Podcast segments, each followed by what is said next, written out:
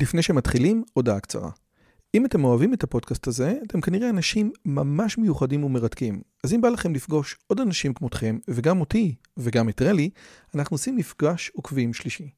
ביום חמישי, בתאריך ה-9 למאי 24, בין השעות 7.5 ל-11.5, אנחנו הולכים לקיים מפגש עוקבים שלישי בבית שלי בנופים בשומרון. מה בתוכנית? מינגלין וכיבוד עם עוד עוקבים מרתקים כמוכם, הרצאה שלי, דיון לגבי הערוץ, ציור בסטודיו ובסוף קומזיץ ופיתות על הסאג'. הרשמה מראש היא חובה וניתן לעשות את זה בקישור שבתיאור הערוץ או לחפש את הלינק ביוטיוב. נשמח מאוד מאוד לראות אתכם. ועכשיו, לשיחה. מה זה בחירה חופשית? האם יש לכם או אין לכם אותה? ויותר מזה, למי זה בכלל משנה? שלום לכולם וברוכים הבאים לערוץ שלי, ערוץ שמלמד על השכלה, אינטליגנציה וגם איך להיות יותר חופשיים בשיחת הסלון הבאה שלכם. אם עוד לא נרשמתם, אתם מוזמנים גם להירשם וגם ללחוץ על הפעמון, וזאת בחירה חופשית שלכם לעשות את זה. אני כן רוצה לחדד לפני שמתחילים שהערוץ הזה ממומן על ידי אתם, הצופים. אז מי שרוצה, יש לנו את הספרים המטורפים שהוצאנו, מבצעי קורונה באתר, יש גם ספר חדש שאתם מוזמנים לאתר לראות ולרכוש ולהתרשם. והערב, טם טה טה טם, במסגרת הראיונות, יש לי הזכות, הכבוד והעונג להזמין לפה את דורון לדווין, שהוא לא רק דורון, הוא גם רב, והוא גם דוקטור לפיזיקה, חוקר בתחום מדעי המוח והבחירה החופשית. את הדוקטורט שלו הוא עשה בטכניון, ואז אני עשיתי את זה באוניברסיטת אריאל, אז ככה אני עוד יותר מעריך את דורון. היסודות של תורת הקוונטים ופיתוח מודלים יחסותיים. הוא גם מוהל וגם רב בקהילה בחיפה, והיה ראש המדרשה לבנות בטכניון. אה, אפשר לראות קשר בינו ובין הרב זיני, אם הוא גם עושה קראטה, בכלל זה יהיה מטורף. הוא מרצה לתורה ומדע תנ"ך במחשבת ישראל בבית המדרש של הטכניון, עבד בחברת ביוסנס, קיבל פרסים מג'ונסון אנד ג'ונסון, וכל משמש מנהל קבוצה של טכנולוגיות והנדסת מערכת בחברת אלביט מתם. דורון, תודה רבה שבאת, ערב טוב. ערב טוב. מה שלומך, רועי? מיליון יורו. טוב, בוא נשים את הדברים על השולחן. אני קוסם, אני לא מאמין בבחירה חופשית. שאלה ראשונה, האם זאת הייתה בחירה חופשית שלך לבוא לפה? קלטתי, יש מצב שלא. אני רוצה להגיד רגע משהו, כן? אני, אגב, מאוד מאמין בבחירה חופשית. אבל uh, אף על פי כן, אני אשתמש בביטוי שחכמים uh, אומרים לנו ביחס לבחירה החופשית, הכל בידי שמיים, חוץ מיראת שמיים. והמשמעות בעצם של הדבר הזה, הרמב"ם למשל בשמונה פרקים מסביר את זה לעומק, והוא אומר שלמעשה רוב חייו של האדם הוא לא מתנהל בבחירה חופשית. רוב חייו של האדם הוא נתון, הוא נתון על ידי אה, דברים שקשורים לסביבה שהוא חי בה, אה, דברים שקשורים לגנטיקה שלו, הנתונים הטבעיים שלו הם לא בבחירה שלו, והנתונים הטבעיים משפיעים הרבה על המרחב שאדם חי בו. אה, רוב קבלת ההחלטות שלנו היא לא, היא לא משהו שהוא נובע באופן ישיר מבחירה חופשית מקומית בוודאי, ואף על פי כן, חוץ מיראת שמיים. כלומר, במקום שבו המוסר נכנס לתמונה, אה, הרמב"ם מתעקש, על פי מה שחכמי ישראל מלמדים אותנו, ואפשר להעביר את זה גם כן אה, מדעית, אולי אנחנו נגיע לזה, ששם האפשרות של הבחירה החופשית קיימת מאוד. ושם נמצאת, נמצאים התהליכים היותר מעניינים שמתרחשים אה, באדם, כולל ההתפתחות שלו, ההתפתחות שלו כאדם. מהיכן שאנחנו מתפתחים כבני אדם, זה דווקא במקום שבו יש לנו את הבחירה החופשית, את ההשראה, להופעות רוחניות, למשהו שהוא דופק על הדלת מחוץ למציאות הטבעית הדטרמיניסטית, מה שנראה כמהלך דטרמיניסטי בעולם. אבל מאוד יכול להיות שהסיבה שאני באתי לכאן עכשיו, אה, יכול להיות שהיא לא תוצאה של בחירה חופשית ממש, אלא הרבה שיקולים אה, הניעו את זה. כל מיני שיקולים שנמצאים במרחב של ההתייחסות שלי לכך שאני כן רוצה ש, שאנשים יכירו את, ה, את התוכן הזה בציבור רחב יותר, כי בדרך כלל אני נחשף לציבור יחסית מצומצם, וההצעה שלך, כתבת לי בוואטסאפ, אה, להיחשף לציבור יותר רחב, מצא חן בעיניי, אמרתי, כן, נכון, צריך. והיות שאני כנראה לא מספיק מוכשר כדי לעשות את זה מצד עצמי, אני אשתמש באנשים שמוכשרים לכך.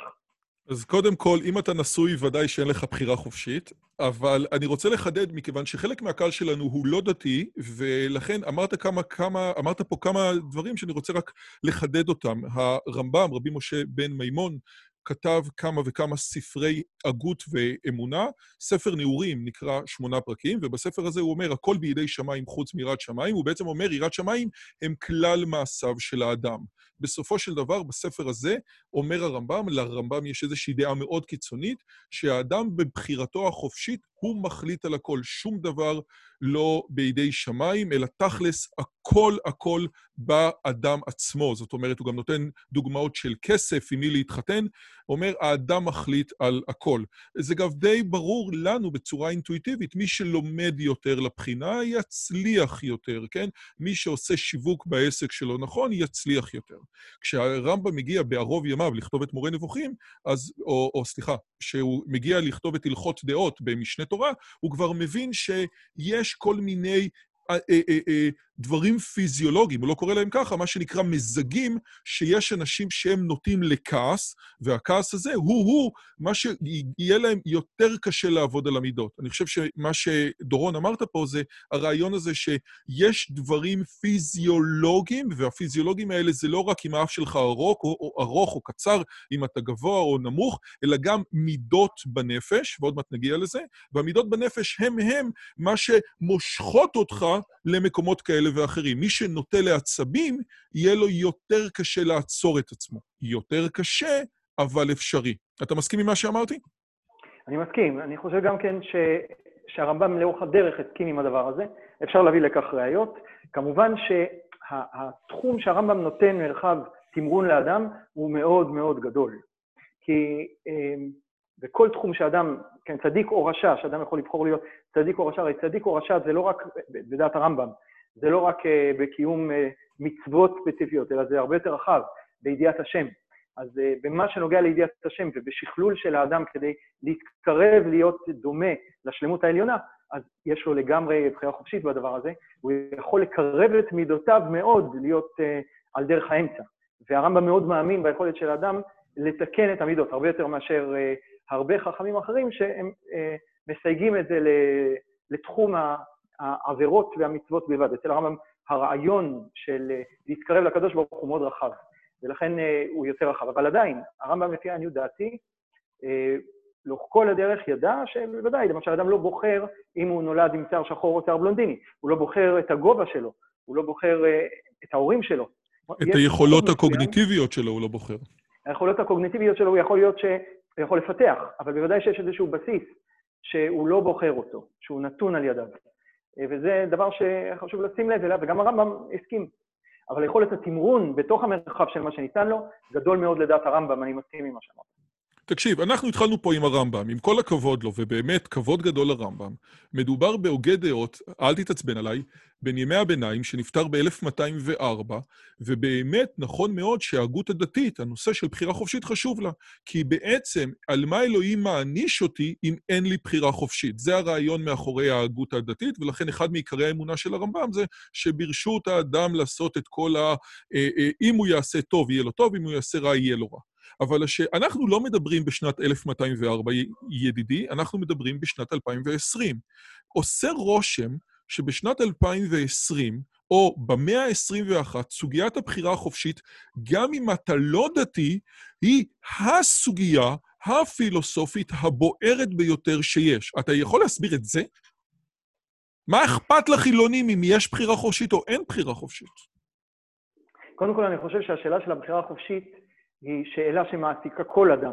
אה, היא בסיס אה, אנושי מאוד משמעותי, כי כל אדם, לא משנה כרגע איך הוא סיווג את עצמו מבחינה אה, דתית-אמונית, אבל כל אדם מתמודד עם שאלות מוסר, מתמודד עם, עם שאלות של תחושה שיש משהו מוסרי, משהו לא מוסרי במה שהוא עושה, כל אדם, גם מה שנקרא אדם חילוני שתופס את עצמו כחילוני חרדי. מעטים אלה שיגידו שאין מוסר, כן? זה נוכחים לאיזשהו מוסר, מוסר טבעי, קראו לזה כל מיני דברים, אבל התחושות האלה שמנהלות אותם אה, לפנות אל האפיק המוסרי, הם דבר שאדם נוכח לו ומאוד אה, מרגיש אותו כמשמעותי בחיים שלו. ואז השאלה תהיה, מאיפה זה מגיע? מהיכן מגיע המקום הזה שדוחף אותי להרגיש כלפי איזשהו משהו מסוים שהוא אה, מוסרי וכלפי משהו מסוים שהוא בלתי מוסרי? מהיכן זה מגיע? ואם הוא יגיע למסקנה שהדבר הזה הוא, הוא הורמונים ואיזושהי נטייה אינסטינקטיבית, משהו שהוא שייך לאיזשהו מהלך גנטי אלפי שנתי או מיליוני שנתי, שהוליד את הדבר הזה בו, הוא יכול אה, להתייחס אל זה הרבה יותר בקלות אה, דעת ולבטל את זה ולא לתת לזה כל כך הרבה משמעות, כי אין ספק שזה מנהל אנשים.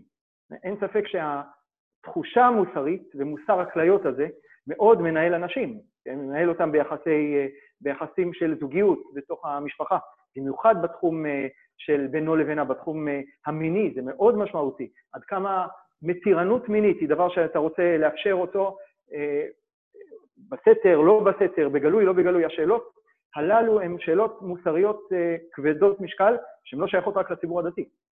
רגע, שנייה, אבל אני רוצה להבין. בוא, איך אומרים, ברשותך, כי אתה מדבר בצורה מעורפלת, אני, אני אעשה את זה פחות מעורפל, כן?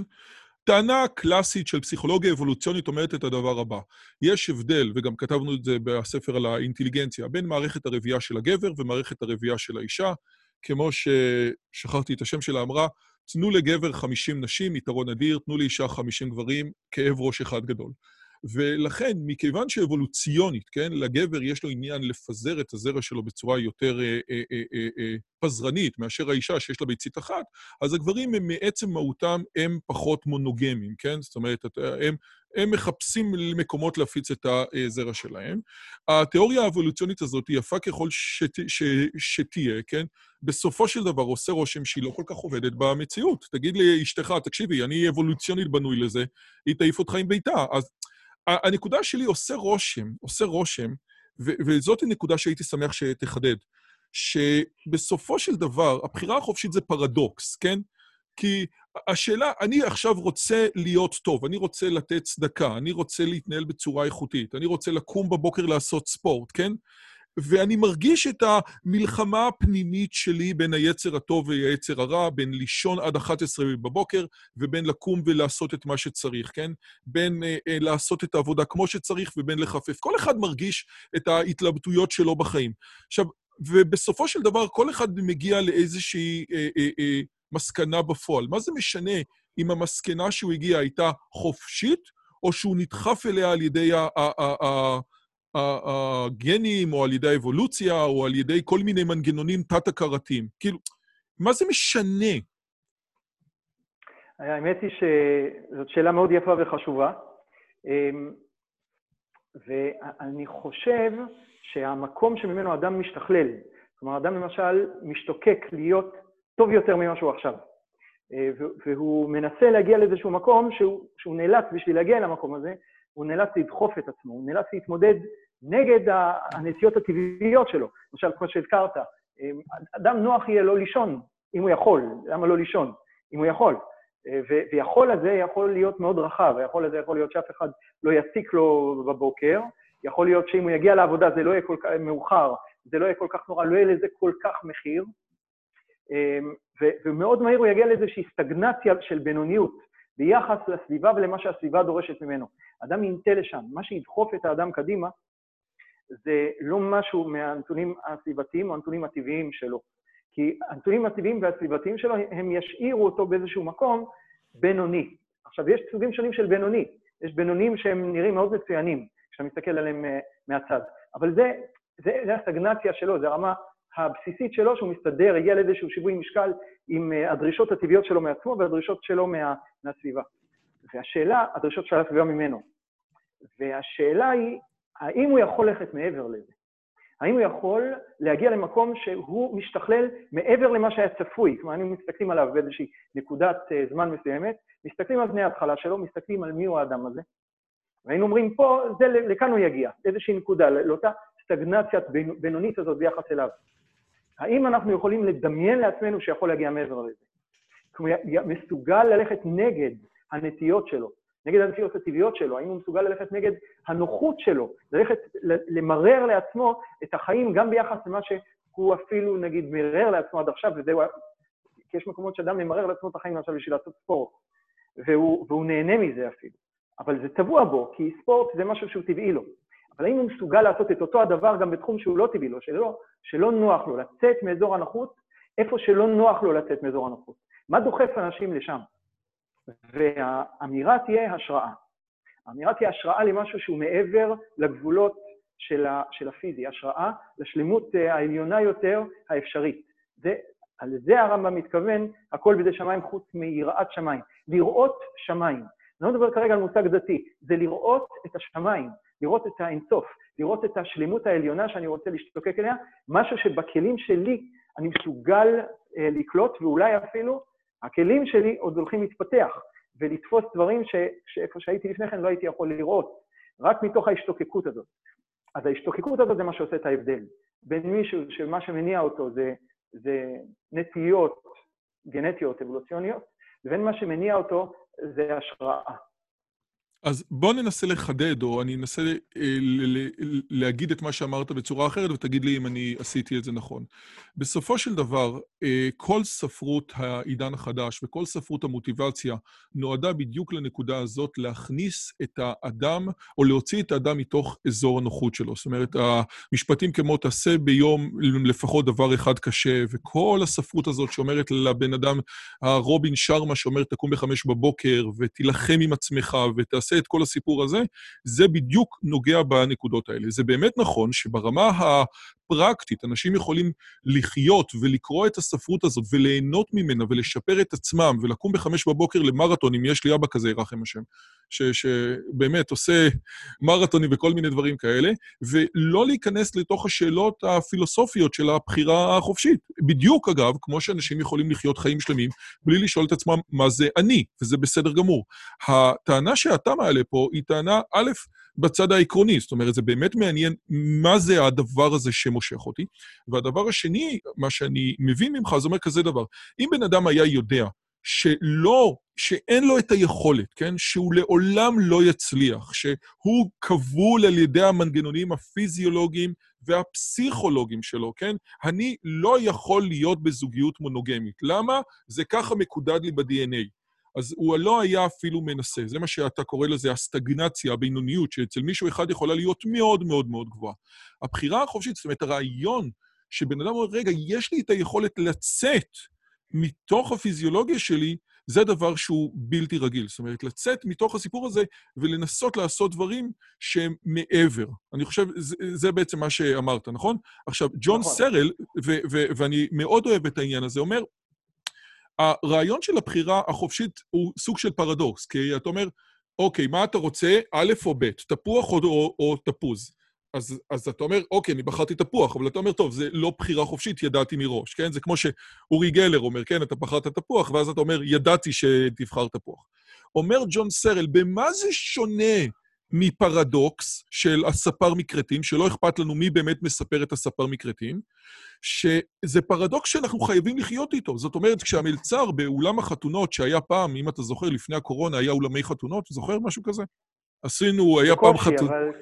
היה פעם כן. חתונות של אלף איש, ואז, ואז למנה הראשונה היה שם או בורקס או דג. וכשהמלצר שואל אותך, מה אתה רוצה, דג או בורקס, אתה לא יכול להגיד לו, תקשיב, אני, לא, אני גם ככה לא מחליט, כן? אז אני אחכה שתגיע הפתרון. אתה צריך להתנהג בחיים שלך כאילו יש לך את הבחירה החופשית הזאת, גם אם אתה מאמין שאין לך, נכון? זה, זה הטריק. כן, תראה, אמ, זה לא, אני, אני מכיר את הטיעון, רק אני לא, אני לא, משתכנע, לא השתכנעתי אף פעם שזה נראה אפילו אותו הדבר. כלומר, כאשר למשל אני בורר את, את החיים שלי, או בוחר, מחליט, בין דבר מסוים לדבר אחר, יש סיבות שמניעות את, הבח... את ההחלטה הזאת. אני יכול להחליט כתוצאה מסיבות. וכל החיים שלי אני מחליט כתוצאה מסיבות. אני קם בבוקר, אני מחליט. אני לא, אני לא חי כרגע כאילו אני uh, חי בעולם של בחירה חופשית. כאשר אני מחליט ואני מונע מסיבות, אני לא רואה שם בחירה חופשית, אגב. כלומר, כאשר סיבות מניעות את ההחלטה שלי, אני מנגנון. אני קם בבוקר ואני עכשיו מסתכל על השעה, ואני אומר, אוי, אני חייב לקום, כי יש לי פגישה, כי מחכים לי במניין, כי אני קורא בתורה, כי יש כל מיני סיבות שיש מחיר גדול מאוד אם אני לא אעשה אותם, והמחיר מניע אותי לקום וללכת, אז כביכול בחרתי, לא בחרתי. זאת הייתה החלטה גמורה, סיבות הניעו את, את מי שאני הולך, את מה שאני הולך לעשות כרגע. סיבות, אני מכונה. עכשיו, אפשר להגיד שזה נראה כמו מנגנון של בחירה חופשית. זה בעיניי גם לא נראה כמו מנגנון של בחירה חופשית. מי שקם בבוקר ושם את הילדים בגן, ובשעה אחת הולך לאכול צהריים, להגיד שזה בחירה חופשית, זה, זה, זה חרטה ברטה, בייחוד בגלל שאני נכון. יכול לחזות בצורה ממש טובה את מה שתעשה. וזה אגב, נכון. רק, רק שנייה, אני רוצה רק לחדד, למה אני לא מאמין בבחירה חופשית? כי הרעיון הזה של הקסמים הוא באמת המהות של זה. זאת אומרת, בקסמים יש לנו דרך לדחוף לבן אדם קלף, הדבר הזה נקרא פורס. אז אתה פורס את מניפת הקלפים, אומר לו איזה קלף אתה רוצה, והוא בוחר איזשהו קלף, ואתה אומר לו, זאת הייתה בחירה חופשית? הוא אומר, כן. זה באמת בחרת את מה שרצית? כן. אבל אתה יודע מראש, כי אתה דחפת לו את הקלף הזה. למה זה, למה זה קרה? בגלל שהוא עובד לפי מנגנונים פסיכולוגיים ידועים מראש. כולנו בסופו של דבר חיים בתוך הפסיכולוגיה, חיים בתוך החיים שלנו, וניתן לצפות, אולי לא במאה אחוז, אבל ב-90 אחוז או במספיק אחוזים כדי שההופעה הזאת תהיה אה, אה, מוצלחת, את מה שתעשה. ולכן, בחיי היומיום, וגם אני בתור קוסם אגיד לכם את זה, וגם הרב דסלר בספרו מכתב מאליהו יגיד, בחירה חופשית לא נמצאת בחיי היומיום. בחיי היומיום, או שאנחנו מונעים מכל מיני אה, אה, דברים, אפילו הייתי אומר מודעים ולא מודעים, או כמו שאתה מחדד את זה יפה, מונעים מסיבות. וכשאתה מונע מסיבות, להגיד שזה בחירה חופשית, זה שקר אחד גדול, נכון? אני, אני מסכים לחלוטין. אמ, מה שהכי מטעה בעניין הזה זה שהמנגנון המוחי שנותן את התחושה שבחרתי, הוא אותו מנגנון מוחי, כמו המנגנון המוחי שמאפשר בחירה אמיתית, שמאפשר בחירה וחופש, חופש uh, להתפתח, חופש לגדול למקום חדש, זה אותו המנגנון. Oh. ולכן זה מאוד כי זה אותם, זה אותם ההורמונים uh, שנמצאים שם, הם, הם משחקים. בסדר? זה כבר קשור למכניזם של המוח, אם תרצה נדבר עליו. כן, אבל, אבל הנה, מאוד... אז, פה, אז, אז פה אני רוצה באמת, סליחה שאני אני באמת רוצה להגיע לפה, כי אנחנו מדברים כבר, א', זה כזה מרתק, אבל אנחנו מדברים ועוד לא הסברנו את הרעיון של בחירה חופשית. אז בואו נגיד כזה דבר. בסופו של דבר, השאלה היא, מהי בחירה חופשית? אם, אם כן. בן אדם מחליט שהוא בוחר בין א' וב', אני נותן לו שני דברים, ואני אומר לו, תבחר בצורה חופשית מה שבא לך. והוא בוחר בצורה חופשית מה שבא לו, הוא לפחות חושב. זאת אומרת, ההרגשה שלו, זאת הייתה בחירה חופשית. אף אחד לא כופף לו את האצבע, אף אחד לא לחש לו, אף אחד לא אמר לו שלוש, כמו שאורי גלר עושה. כלום. בין א' לב' הוא בחר את ב'. ואז אני מוציא פתק, ואני בתור קוסם, אני חי את זה, לכן זה קריטי לי. ואז אני מוציא פתק מהכיס, ואני אומר לו, תקשיב, ידעתי שתבחר את ב'. זאת אומרת, אם אני יכול לדעת מראש מה שהבחירה החופשית של הבן אדם תעשה, אז למעשה לא הייתה, פה, לא הייתה פה בחירה חופשית, אלא הייתה פה אשליה של בחירה חופשית. זאת אגב שאלה של אם באמת יש בחירה חופשית, איך אלוהים יודע מה יהיה? זאת שאלה שאני לא נכנס אליה בכלל, אני רק רוצה להסביר את המנגנון. בחירה חופשית זה רעיון שאני לא יכול לדעת מה יהיה מראש, כי אם אני יכול לדעת, זאת רק אשליה של בחירה חופשית. זה משהו שאנחנו ברגע זה מסכימים עליו? פחות או יותר אנחנו מסכימים על זה. אז בוא רק תחדד נכון. את זה, כי, כי, כי אני רוצה, על, שני... על, על הדבר הזה אני רוצה לבנות הלאה. כן, אז אני רק רוצה להגיד שזה בדיוק אותו הרעיון שאנחנו אמרנו בתחילת הדרך, הכל בידי שמיים. חוץ מיראת שמיים. והקול הזה הוא, הוא מאוד, עשוי להיות מאוד רחב, הוא יכול להכיל 99% מהחיים של אדם אחד, הוא יכול להכיל אה, אה, אחוז מהחיים של אדם אחר, אז צריך לשים לב לזה, כן? אני אתן לך דוגמה לעניין הזה. אה, כאשר בא פרעה מלך מצרים, ושואל את יעקב אבינו, כמה ימי שני חייך? הוא שואל אותו את השאלה הזאת. משיב לו יעקב תשובה שהיא מגילה, הוא נותן לו הרצאה, הוא אומר לו ככה, ימי שני מגוריי, שלושים ומעט שנה. והם היו מעט, קשים. כמה ימי שני. מגוריי. מעט ורעים היו ימי שני חיי, ולא השיגו את ימי שני חיי אבותיי בימי מגוריהם. תשובה מטורפת במקום להגיד 130 שנה. אבל מה הוא אמר? הוא אמר, הוא הבחין בין שני מושגים, אם שים לב. הוא הבחין בין ימי מגורים לימי חיים. הוא אמר, ימי שני מגוריי, 30 ומעט שנה. אני גר פה בעולם 130 שנה. דע לך שמעט ורעים היו ימי שני חיי, ולא השיגו את ימי שני חיי אבותיי בימי מגוריהם. אבותיי חיו בתוך ימי המגורים אחוז גבוה יותר מאשר אני. אצלי זה היו מעט ורעים. אצלי החיים, וכאן המושג חיים ומגורים, מובחן בתורה. דהיינו, חיים זה איפה שאני חי, זה איפה שאני באמת חי. זה אומר, לצורך העניין, טובת העניין שלנו, חופשי. אני נמצא שם במקום שבו אני לא נתון על ידי המציאות. לעומת זאת, מגורים זה לגור בעולם, אני גר בעולם, אני פוגש איזשהו קוסם בשם uh, רועי, והוא מראה לי קלפים, ואני בוחר את הקלף שהוא כבר יודע שאני אבחר, אני גר את החיים, וזה קורה כל הזמן. אנשים גרים את ימיהם. הם מכונות מהלכים, מהלכות. ולעומת זאת, אם אדם ייתן את דעתו, וזה נורא חשוב, ואני חושב שהנקודה הזאת היא מאוד משמעותית, הוא יכול להגדיל את ימי חייו וימי מגוריו. הוא יכול לחיות את חייו, להכניס להם יראת שמיים. דהיינו, הכל בידי שמיים חוץ מיראת שמיים. ושוב פעם, יראת שמיים לא כמושג דתי, אני מדבר פה לציבור רחב. אני מתכוון ליראת שמיים, ללראות את מעבר, השמיים. את הטרנסצדנטי. עכשיו, אני, אני רוצה רק לחדד למאזינים ולצופים שהסיבה שזה נראה לכם שכאילו דורון פה הולך על חבל דק, זה בגלל שהוא יודע את המחקרים שיש, ונדבר עליהם עוד רגע, והמחקרים הם לפחות על פניהם קצת בעייתיים. אז בואו נתחיל, כן? יאללה, בואו, אה, אה, אה, איך אומרים? זמננו קצר. Uh, כשאני הייתי ילד, דיברו על זה בסמינרים של המחזירים בתשובה, על הדבר הבא. והרעיון הזה היה כזה, אפשר לפתוח לבן אדם את המוח ולשים לו איזשהו זץ חשמלי, והוא יזיז את הרגל. עכשיו, תשאל אותו, מה קרה? אז הוא יגיד, הזזת לי את הרגל. זאת אומרת, הוא מבין שבעצם מישהו פתח לו את המוח ונתן לו איזושהי נקודה, והפולס הזה, הוא-הוא, כמו כפתור, הזיז את הרגל. ואז אמרו האלה בסמינרים, אבל לא מצאנו את המקום של האני. זאת אומרת, אין שום מקום במוח שאתה לוחץ, ואז הבן אדם אומר, אני הזזתי את הרגל. והדבר הזה בעצם הגיע, או זאת אומרת, הדבר הזה היה אמור להיות איזושהי מסקנה לדואליזם נפש וגוף, כן? לרעיון הזה שהנפש היא לא גשמית, היא רוחנית, היא מעבר, היא לא נמצאת. האני זה בעצם אלוהי נשמה שנתת בי טהורה, הכנסת אותה, החזרת אותה, היא לא חלק מהגוף, היא מפעילה את הגוף. אלה היו דברים ששמענו בהרבה מאוד סמינרים.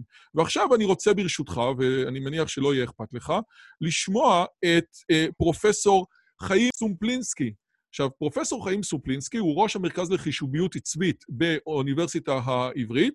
הוא מדבר ב-2009, מאז כבר אנחנו רואים הרבה מאוד דברים, בדיוק על הנקודה הזאת. אני רק רוצה לחדד משהו לגבי הפרופסור המכובד הזה. א', הוא אחד התומכים הגדולים של חוסר בחירה חופשית במוח, ודבר שני, הוא בן אדם דתי. ו- ו- וזה באמת שאלה ש- שקשה מאוד להסתדר איתה, יש לו הרצאות, ואנחנו גם ניתן רפרנסים להרצאות שלו, אבל בואו נשמע מה שאומר פרופסור חיים סופלינסקי בדיוק על הרעיון הזה. האם אפשר למצוא את האני מבחינה פיזיולוגית? תנועות יד או תנועות רגל או תנועות שפתיים. משפיעים על בחירה. ובנוסף לזה, וזה הדבר המדהים ביותר, באזורים ספציפיים, הגירוי החשמלי שם מופיע, גורם לנבדקים תחושה של כוונה או בחירה לבצע פעולה מסוימת.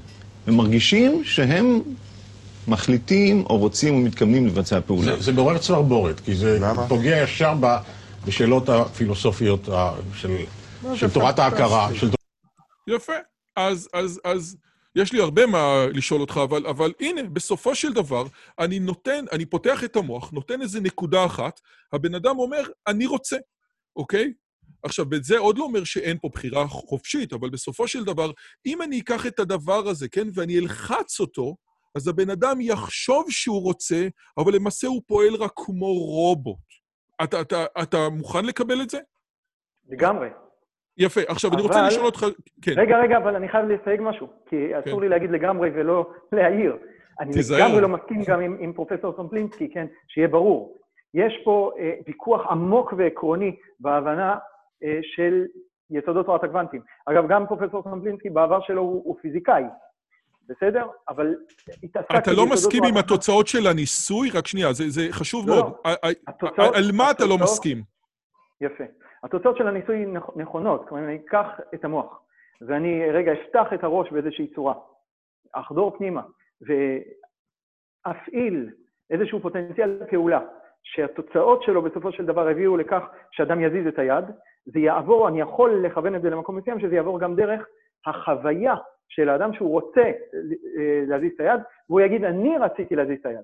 ואני יכול לגעת בנקודה מסוימת, להביא לכך שאדם ירגיש שהוא רוצה להזיז את היד והוא יזיז את היד. כלומר, זה אומר שגם חוויית הרצון הזאת, היא עשויה להיות, והיא גם במידה רבה, חלק מהמכונה, בהיותה... אשליה. אגב... וזה, אגב, מה שדיברת מקודם, שהאשליה נכון. הזאת מרגישה בדיוק כמו הרצון האמיתי. עכשיו צריכים להתווכח האם יש רצון אמיתי או לא, אבל לגבי זה שיש אשליה, זה ברור לנו לגמרי, נכון? נכון. וכמו שאמרתי, הכל בידי שמיים, חוץ מיראת שמיים, דהיינו, ברוב חייו של האדם גם כשהוא חושב שהוא בוחר, למעשה הוא, נע על ידי סיבות, וזה, אבל תהיה לו אותה תחושה, אותה תחושה של בחירה, תהיה קיימת אצלו, אבל הוא יוכל לשים לב, אם הוא יתבונן בעצמו, להסתכל על מה הניע אותו, הוא יוכל לראות את הסיבות. עכשיו, מה שאנחנו מדברים כרגע זה על סיבה, התערבות במוח, התערבות חיצונית, שתבוא ו- ותפעיל משהו, מנגנון מסוים.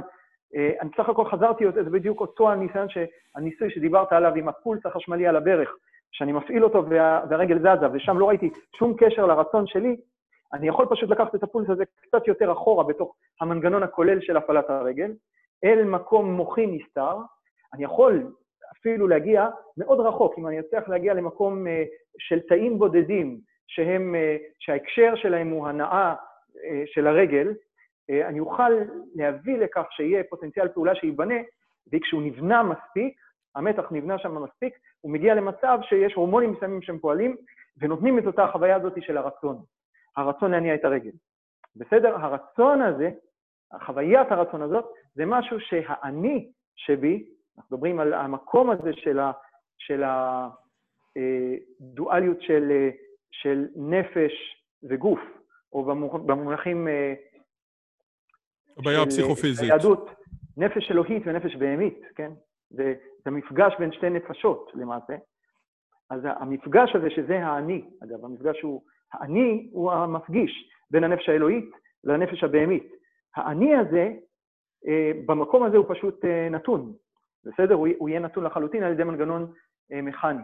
עכשיו, השאלה היא איך מתבצעת, איך אפשר בכלל שהנפש האלוהית תשרה איזושהי השראה בתוך מנגנון שהוא נראה כולו נתון. רגע, אז אני רוצה להגיע לזה עוד שנייה. אז אני רוצה להגיע לזה עוד שנייה, אבל, אבל אה, עושה רושם שאתה קצת מקטין את, הר, את, ה, את התוצאות של הניסוי. זאת אומרת, אם ראינו, או אם פעם חשבנו, ובואו אולי נתחיל מ... נעשה את זה מהר מדקארט, כן? דקארט בתור אבי תורת הדואליזם המודרנית, שבעצם אומר שיש גוף, יש נפש, הם נפגשים בבלוטת האצטרובל, ויש את הדואליות, כן, של הגוף ושל הנפש. ואז גילברט רייל יפרסם במאה ה-20 ספר שנקרא The Concept of Mind, שהרעיון הזה שיש בתוך דורון, איזה דורון קטן כזה אה, רוחני, שהוא מפעיל את המכונה שנקראת דורון, ובתוך רועי, האמת היא, בתוך רועי יש את אה, מישהו קטן, זה נקרא אשתו, אבל אה, אבל הרעיון הזה זה חרטה ברטה, או כמו שהוא קורא לזה, זה Ghost in the Machine, כן? ואחד הדברים המטורפים הוא שבסופו של דבר, התודעה, שזה משהו שתמיד חשבנו שהיה מעבר לכל איזשהו רעיון או איזושהי מדידה אמפירית, בטח במעבדה, פתאום, לשמחתנו או שלא לשמחתנו, נמדדת בכלים של מעבדה.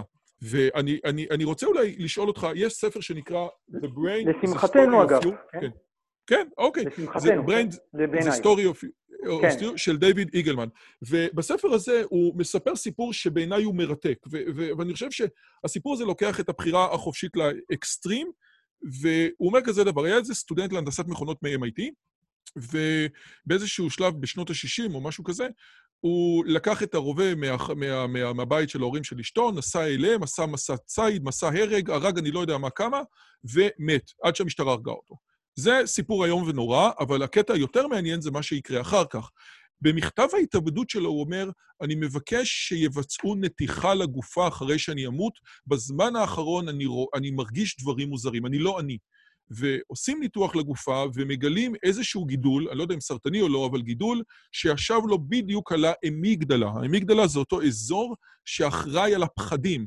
זאת אומרת, משהו שדוחף, כמו משהו, כמו, כמו כפתור, שדוחף ומגדיר את הפחדים, ונשאלת השאלה, האם לאותו סטודנט מ-MIT הייתה בחירה חופשית? אני חושב שרוב האנשים יגידו, לא, זה פעם ראשונה לפחות שהוא היה מספיק רפלקסיבי לגבי עצמו להגיד, תקשיב, זה לא אני.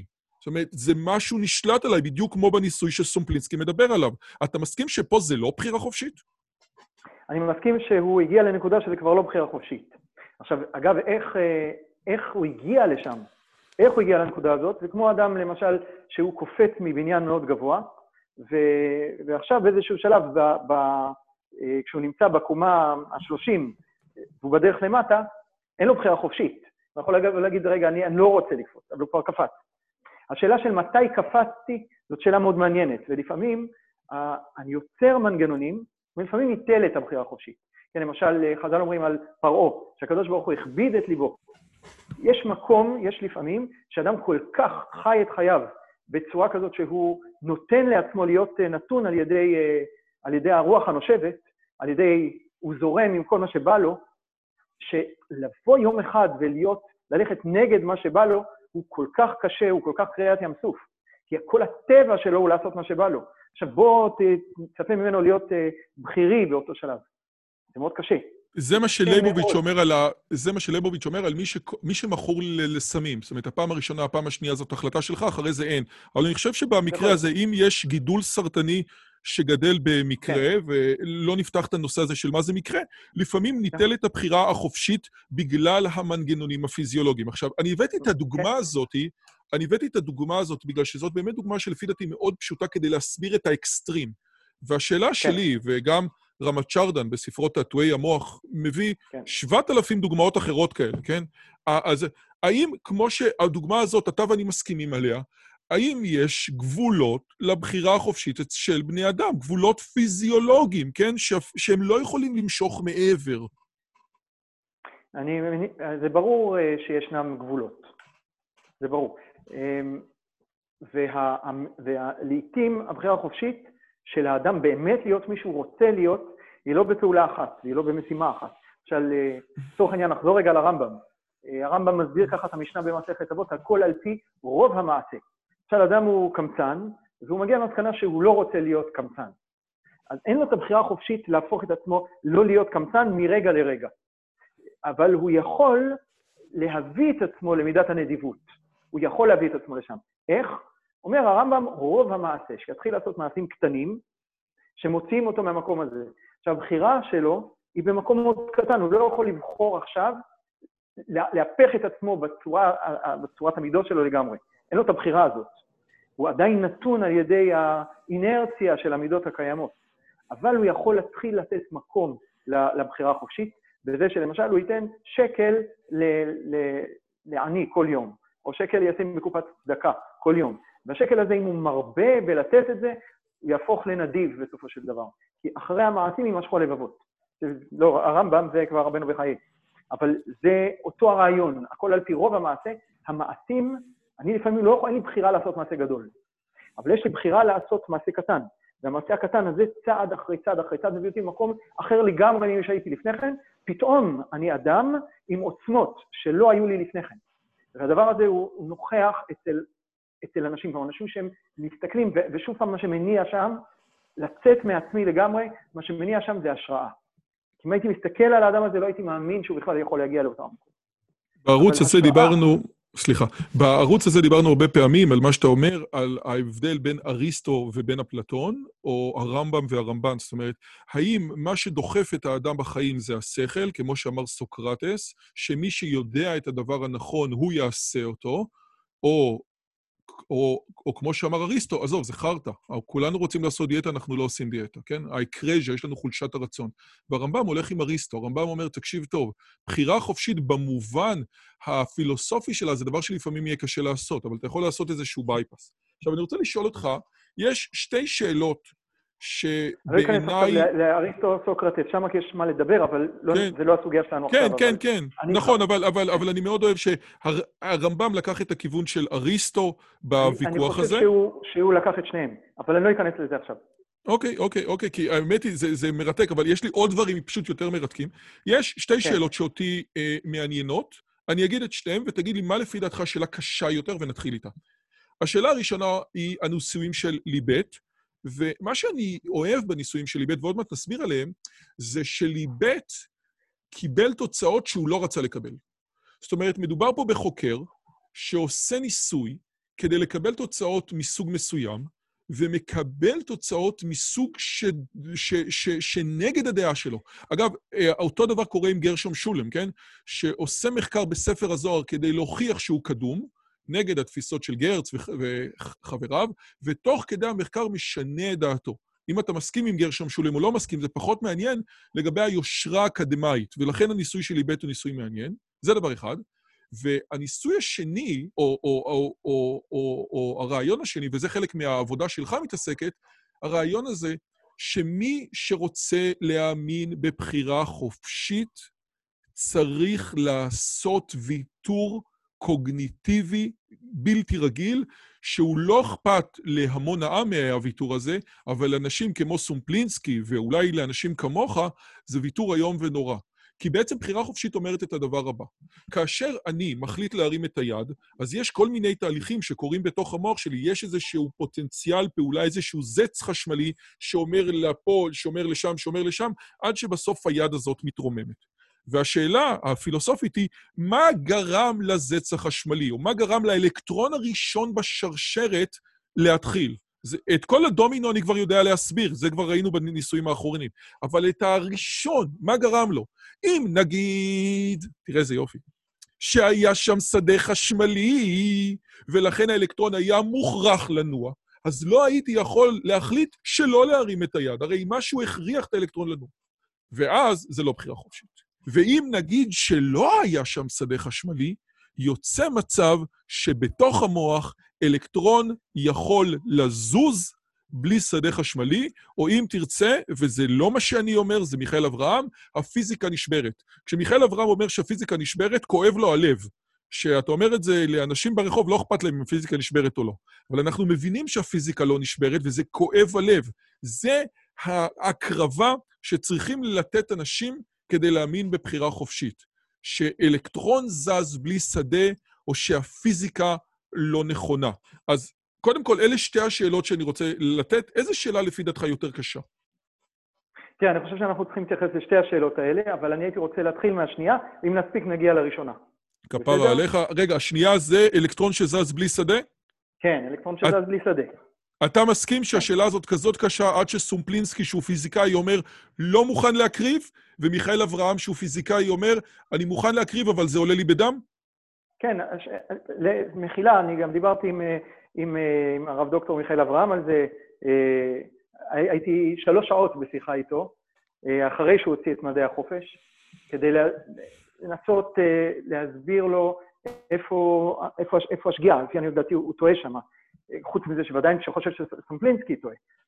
ואגב, הרב מיכאל אברהם, שהוא מאוד חשוב לו הבחירה החופשית, הוא מנסה להגן עליה, רק הוא, הוא מגן עליה ממקום שלא ניתן להגן עליה. זה, זה, מביא ל, ל, ל, לחוסר... אה, אה, חוסר קונסיסטנטיות, חוסר נכון, קונסיסטנטיות, נכון, מכיוון נכון, שהמדע הוא קונסיסטנטי. נכון, אמת, אבל בוא תקשיב, וזה מאוד חשוב להבין את הדבר הזה, כי עכשיו אתה נוגע ביסודות תורת הקוונטים.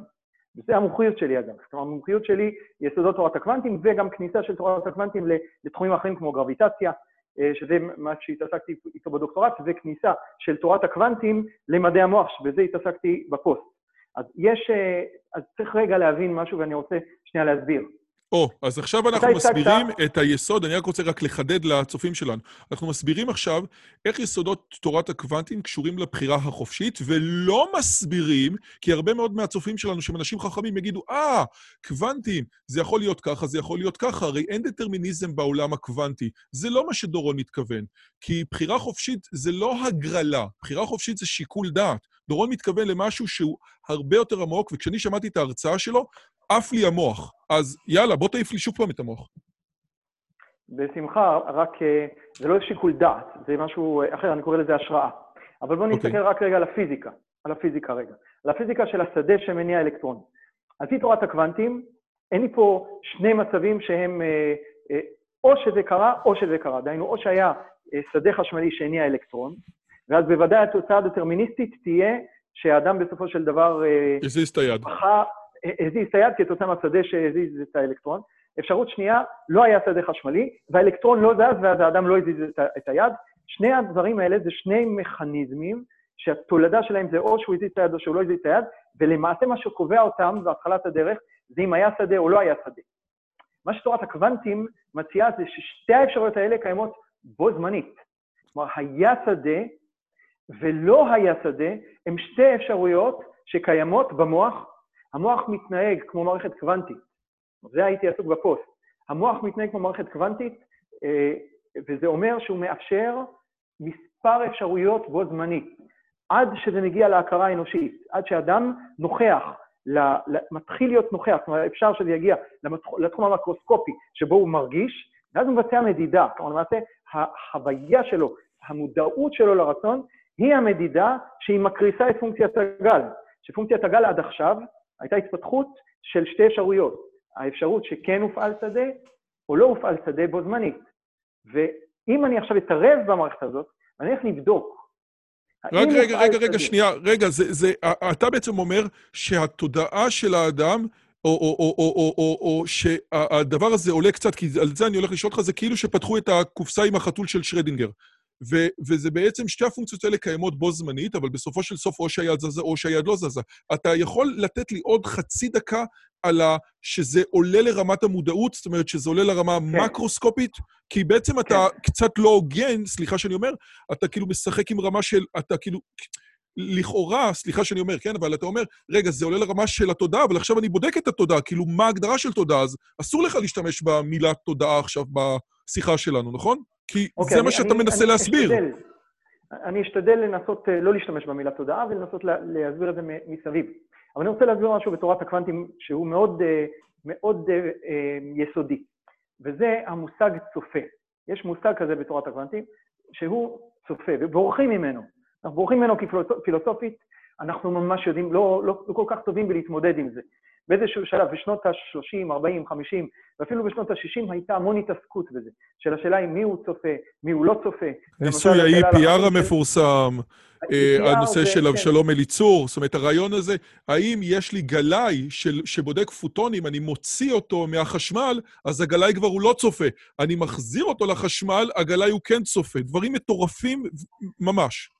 זאת שגיאה, אגב, יסודית, גם כן, אה, גם פרופסור אליצור דיברתי על זה, אבל אה, גלאי הוא אף פעם לא צופה.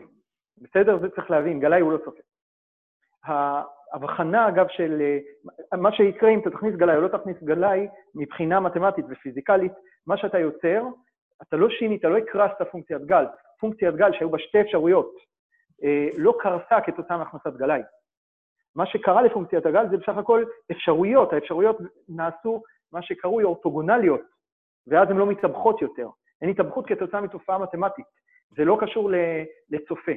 המושג צופה הוא מושג מדהים בתורת הקוונטים. זה אומר שאפשרויות נעלמו, הן לא קיימות, הן לא קיימות בעולם שלנו. אנחנו, העולם שאנחנו חיים אותו, העולם הפיזיקלי שאנחנו רגילים אליו, העולם הקלאסי, כפי שאנחנו נכנה אותו, העולם הקלאסי הזה הוא עולם ש, אה, שלפני שהוא הפך להיות קלאסי, היו בו כל האפשרויות. וכל האפשרויות שהיו יכולות להיות, היו קיימות בו. כולל השאלה אם יש דינוזאורים או אין דינוזאורים. כולל השאלה בכלל האם הארץ קיימת או לא. זאת אומרת, יקום שהיה מתפשט בצורה שהיא קוונטית טהורה, עם אינפורמציה קוונטית טהורה, הייתה חסרת צורה לחלוטין, כיוון שכל הצורות האפשריות היו קיימות בה. והארץ... אגב, גם ב... אני רק רוצה לחדד שגם ביקום הקוונטים הזה, המורים היו יוצאים לחופשה ביולי-אוגוסט ומקבלים משכורת מלאה, רק רציתי לחדד את זה, כן? אבל... אתה אומר, זה, לא, אי אפשר, זה אי אפשר להבין. עזוב, עזוב את הקוונטים שלך, עזוב אותם. כן, נו, סליחה, האמת, זה, זה פשוט מטורף מה שאתה מספר. אבל זה, זו המציאות, אה, זה ההבנה שלנו של תורת הקוונטים. איפשהו, אנשים אוהבים ללכת למקרוסקופי כדי להגיד ששם זה מתרחש, אבל אין לנו שום סיבה להניח שזה מה שקורה במקרוסקופי. תורת הקוונטים מתקיימת גם במקרוסקופי, אפשר להביא לזה ראיות, ואנחנו לא נתעסק בזה עכשיו, מי שירצה, אני אוכל אה, לשלוח לו מאמרים בכיוון, אוכל לשלוח לו, אה, אפשר לנהל שיח על זה, אבל אין סיבה בעולם... מי זה הצופה? מי זה הצופה? אתה אמרת לי, אתה אמרת לי, תקשיב, יש גם פונקציית גל וגם אין פונקציית גל, סליחה, יש, אה, יש שדה וגם אין שדה, ולכן יש את המצב, או יש את ה... אה, אה, או כאילו, יש את המסלול שבו היד מתרוממת, ויש את המסלול שהיד לא מתרוממת. ושם עצרנו, ועכשיו דיברת על הצופה. וברגע שהצופה בוחר, אז אנחנו, אז כאילו אחת הפונקציות קורסת והיד או מתרוממת או לא. אבל אני כן. שאלתי אותך, מי זה הצופה? יפה, יפה. אז בוא תסתכל. המושג הצופה הזה הוגדר, האמת, לפני שבכלל תורת הקוונטים אה, הבינו אותה בצורה כזאת, אבל למשל, אה, כאשר התעסקו ב, ב, אה, ב, ב, בתורת האבולוציה, בתורת ההתפתחות, והבינו שהאדם המודרני, מה שקרוי היום, אה, עבר איזושהי פאזה ביחס ל, לאדם שקדם לו, ההומו ספיאנס. האדם המודרני נקרא הומו ספיאנס ספיאנס, או ספיאנס ספיאנס. בלטינית התרגום של זה זה האדם החושב והחושב. זאת אומרת שלפני כן היה האדם החושב, שהוא ההומו ספיאנס, והתפתח מין חדש לחלוטין, שהוא האדם החושב החושב. עכשיו, איך הם uh, הבחינו את זה, את המין החדש הזה? Uh, אותם אנתרופולוגים שהתעסקו בזה בהתחלה ונתנו את השם הזה, אגב, זה היה ההבחנה שיש פה מישהו שמתבונן על עצמו חושב. הוא חושב על זה שהוא חושב. רפלקציה. כן, זה, זה, זה, אם תרצה, תודעה. בסדר? אמרנו שלא נשתמש במילה הזאת. אבל להיות חושב חושב, זה תודעה, זה להיות מודע. אני מודע לזה שאני חושב, אני מתבונן לזה. אני שואל את עצמי, על מה אני חושב? כשאני שואל את עצמי על מה אני חושב, אז אני לא המחשבות שלי. אני המתבונן על המחשבות שלי.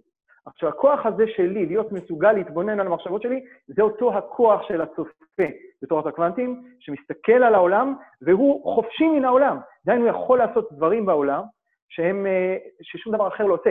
דטקטור לא עושה את זה. רק תודעה, ו- וזה אגב משהו שהוא הלוואי, זאת אומרת, הוא מאוד רוצה שהמדע יתקדם בהקשר הזה, כי זה הפתח הגדול להבין את המדרגה של האדם.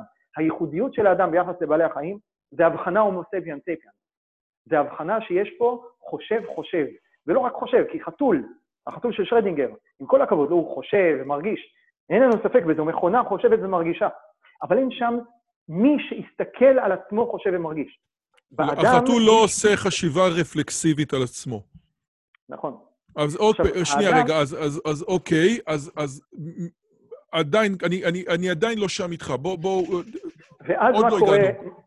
אז מה קורה אצלי, למשל, לצורך העניין, בתודעה שלי? אני מסתכל על עצמי, אני כל הזמן מסתכל על עצמי, אני מסתכל על המחשבות שלי, אני מתבונן על הרגשות שלי. אני מזהה, יש דברים שאני לא מזהה, יש דברים שמתרחשים במימד שאני לא נוכח לו בכלל. אני לא נוכח, רוב הסיגנלים שיש לי במוח, אני לא נוכח אליהם בכלל. וזה סיגנלים... במימד של הנשימה ברמת... וכל מיני מימדים אחרים ש... כן, כן. מפעיל את הנשימה. אני נוכח להם אחרי שהנשימה פועלת, אבל אני לא נוכח לפעולה שלהם. אה, מה שאני נוכח לו זה לדברים שהם, לצורך העניין נקרא להם אה, מקרוסקופים, כי זה איפה שאני מבצע מדידה. זה איפה שאני מבצע מדידה על עצמי. שיש איזושהי רמה מסוימת של סיגנלים מוחיים שמשם והלאה, והיות שהם מפעילים דברים אה, פריפריאליים נוספים, אה, הם יוצאים מהתחום של, של הניקיון, שבוא נגיד שהאינפורמציה הקוונטית כבר לא בורחת החוצה, כי זה כבר מתחיל להיות הפעלה של, של שרירים, הפעלה של הורמונים, כל מיני דברים כאלה. וזה השלב, השלב הזה, אותה הנקודה הזאת, אני נוכח לרצון.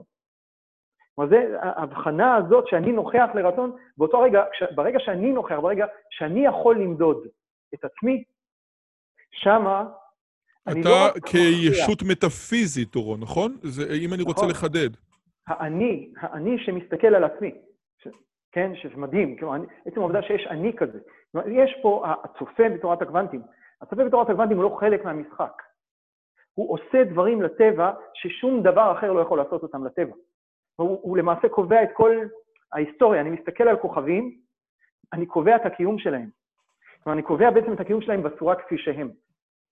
אחד הדברים המרכזיים, רק שנייה, בתורת הקוונטים, שהצופה לפעמים, או בכל מיני ניסויים, אה, או גדנקן אקספירימנט, ניסויי מחשבה, הראו שבעצם יוצא שהצופה קובע גם את העבר. הוא לא רק קובע ברגע מסוים מה קורה, אלא גם קובע אה, את, ה, את העבר של החתול, כן? זאת אומרת, יכול להיות כן. שהצופה יפתח את, ה, יפתח את הארגז ויראה חתול שכבר מת שלושה ימים, אבל ברגע שהוא פתח, הוא כבר קבע אחורנית את העבר של החתול, כן? זה, זה, עכשיו, זה עוד פעם, זה דברים שהם מאוד לא אינטואיטיביים, בייחוד כי האינטואיציה שלנו התפתחה ממכניקה ניוטונית. אבל אתה אומר נכון. שהצופה הוא בעצם ישות שהיא לא ישות פיזיקלית. אפשר להגיד את זה? אפשר, בהחלט. כלומר, היא ישות שהיא לא פיזיקלית, היא, היא, היא תחת השראה אה, אלוהית, או לצורך העניין, יראת שמיים. זה מי, זה מי שמסתכל, הישות הזאת, זה מי שמסתכל על השמיים. שאני יכול להסתכל על השמיים, אני יכול לא להסתכל על השמיים, אני יכול להחליט שאני פשוט נתון ואני מכונה שנתונה על ידי מה שבא לי, ואז אני לא אכניס שום דבר, אני נתון למקרה, ואז אני לגמרי נתון לאותו המקרה הזה של האם, כי הרי ברגע שאני נוכח לרצון, אה, באותו רגע אני גם קבעתי את ההיסטוריה, דהיינו אם כן הופעל שדה והזיז אלקטרון, או לא הופעל שדה והזיז אלקטרון, כי המנגנון בוודאי, המנגנון הפיזיקלי ושימור אנרגיה ושימור תנע, כל זה קיים, זה לא משתנה. אבל הכרעתי את ההיסטוריה של האם היה אלקטרון או לא היה אלקטרון, רק מה זה הכרעתי? אני נתון על ידי אותה היסטוריה ברגע שמדדתי, ואם כל מה שאני עושה זה רק חי את החיים שלי, אני מופקר למעשה לנסיבות. לעומת זאת, אם מי שאני זה אני השראה, אני מסתכל על הצורה העליונה.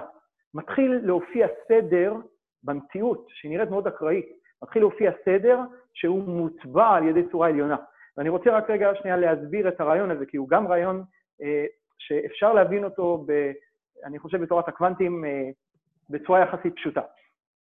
יש דברים שהם, אה, האמת, הדרך היחידה שאנחנו יודעים להסביר היום פיזיקלית סדר, בכלל סדר. מה הכוונה שלי סדר? התפתחות. התפתחות ממערכת שהיא, שהאנטרופיה שלה... פועל לאנטרופיה נמוכה. כן, שהאנטרופיה שלה יורדת. שהיא מתחילה מאיזושהי אנטרופיה והולכת ויורדת. זה משהו שהוא נגד החוק השני של התרמודינמיקה. הדרך היחידה שאנחנו יודעים פיזיקלית להסביר מערכות כאלה היום, כלומר להסביר למה זה מתרחש, איך, או איך דבר כזה יכול להתרחש, זה על ידי תורת הקוונטים, שוב פעם, מכיוון קצת שונה, וזה שישנה איזושהי פונקציית גל, שהיא כבר קיימת לפני כן, היא לא בפועל, היא איזושהי פונקציית גל פוטנציאלית של משהו שאפשר שהוא יהיה, ו, ופונקציית הגל הזאת הולכת, והפאטרן שלה הולך ומופיע.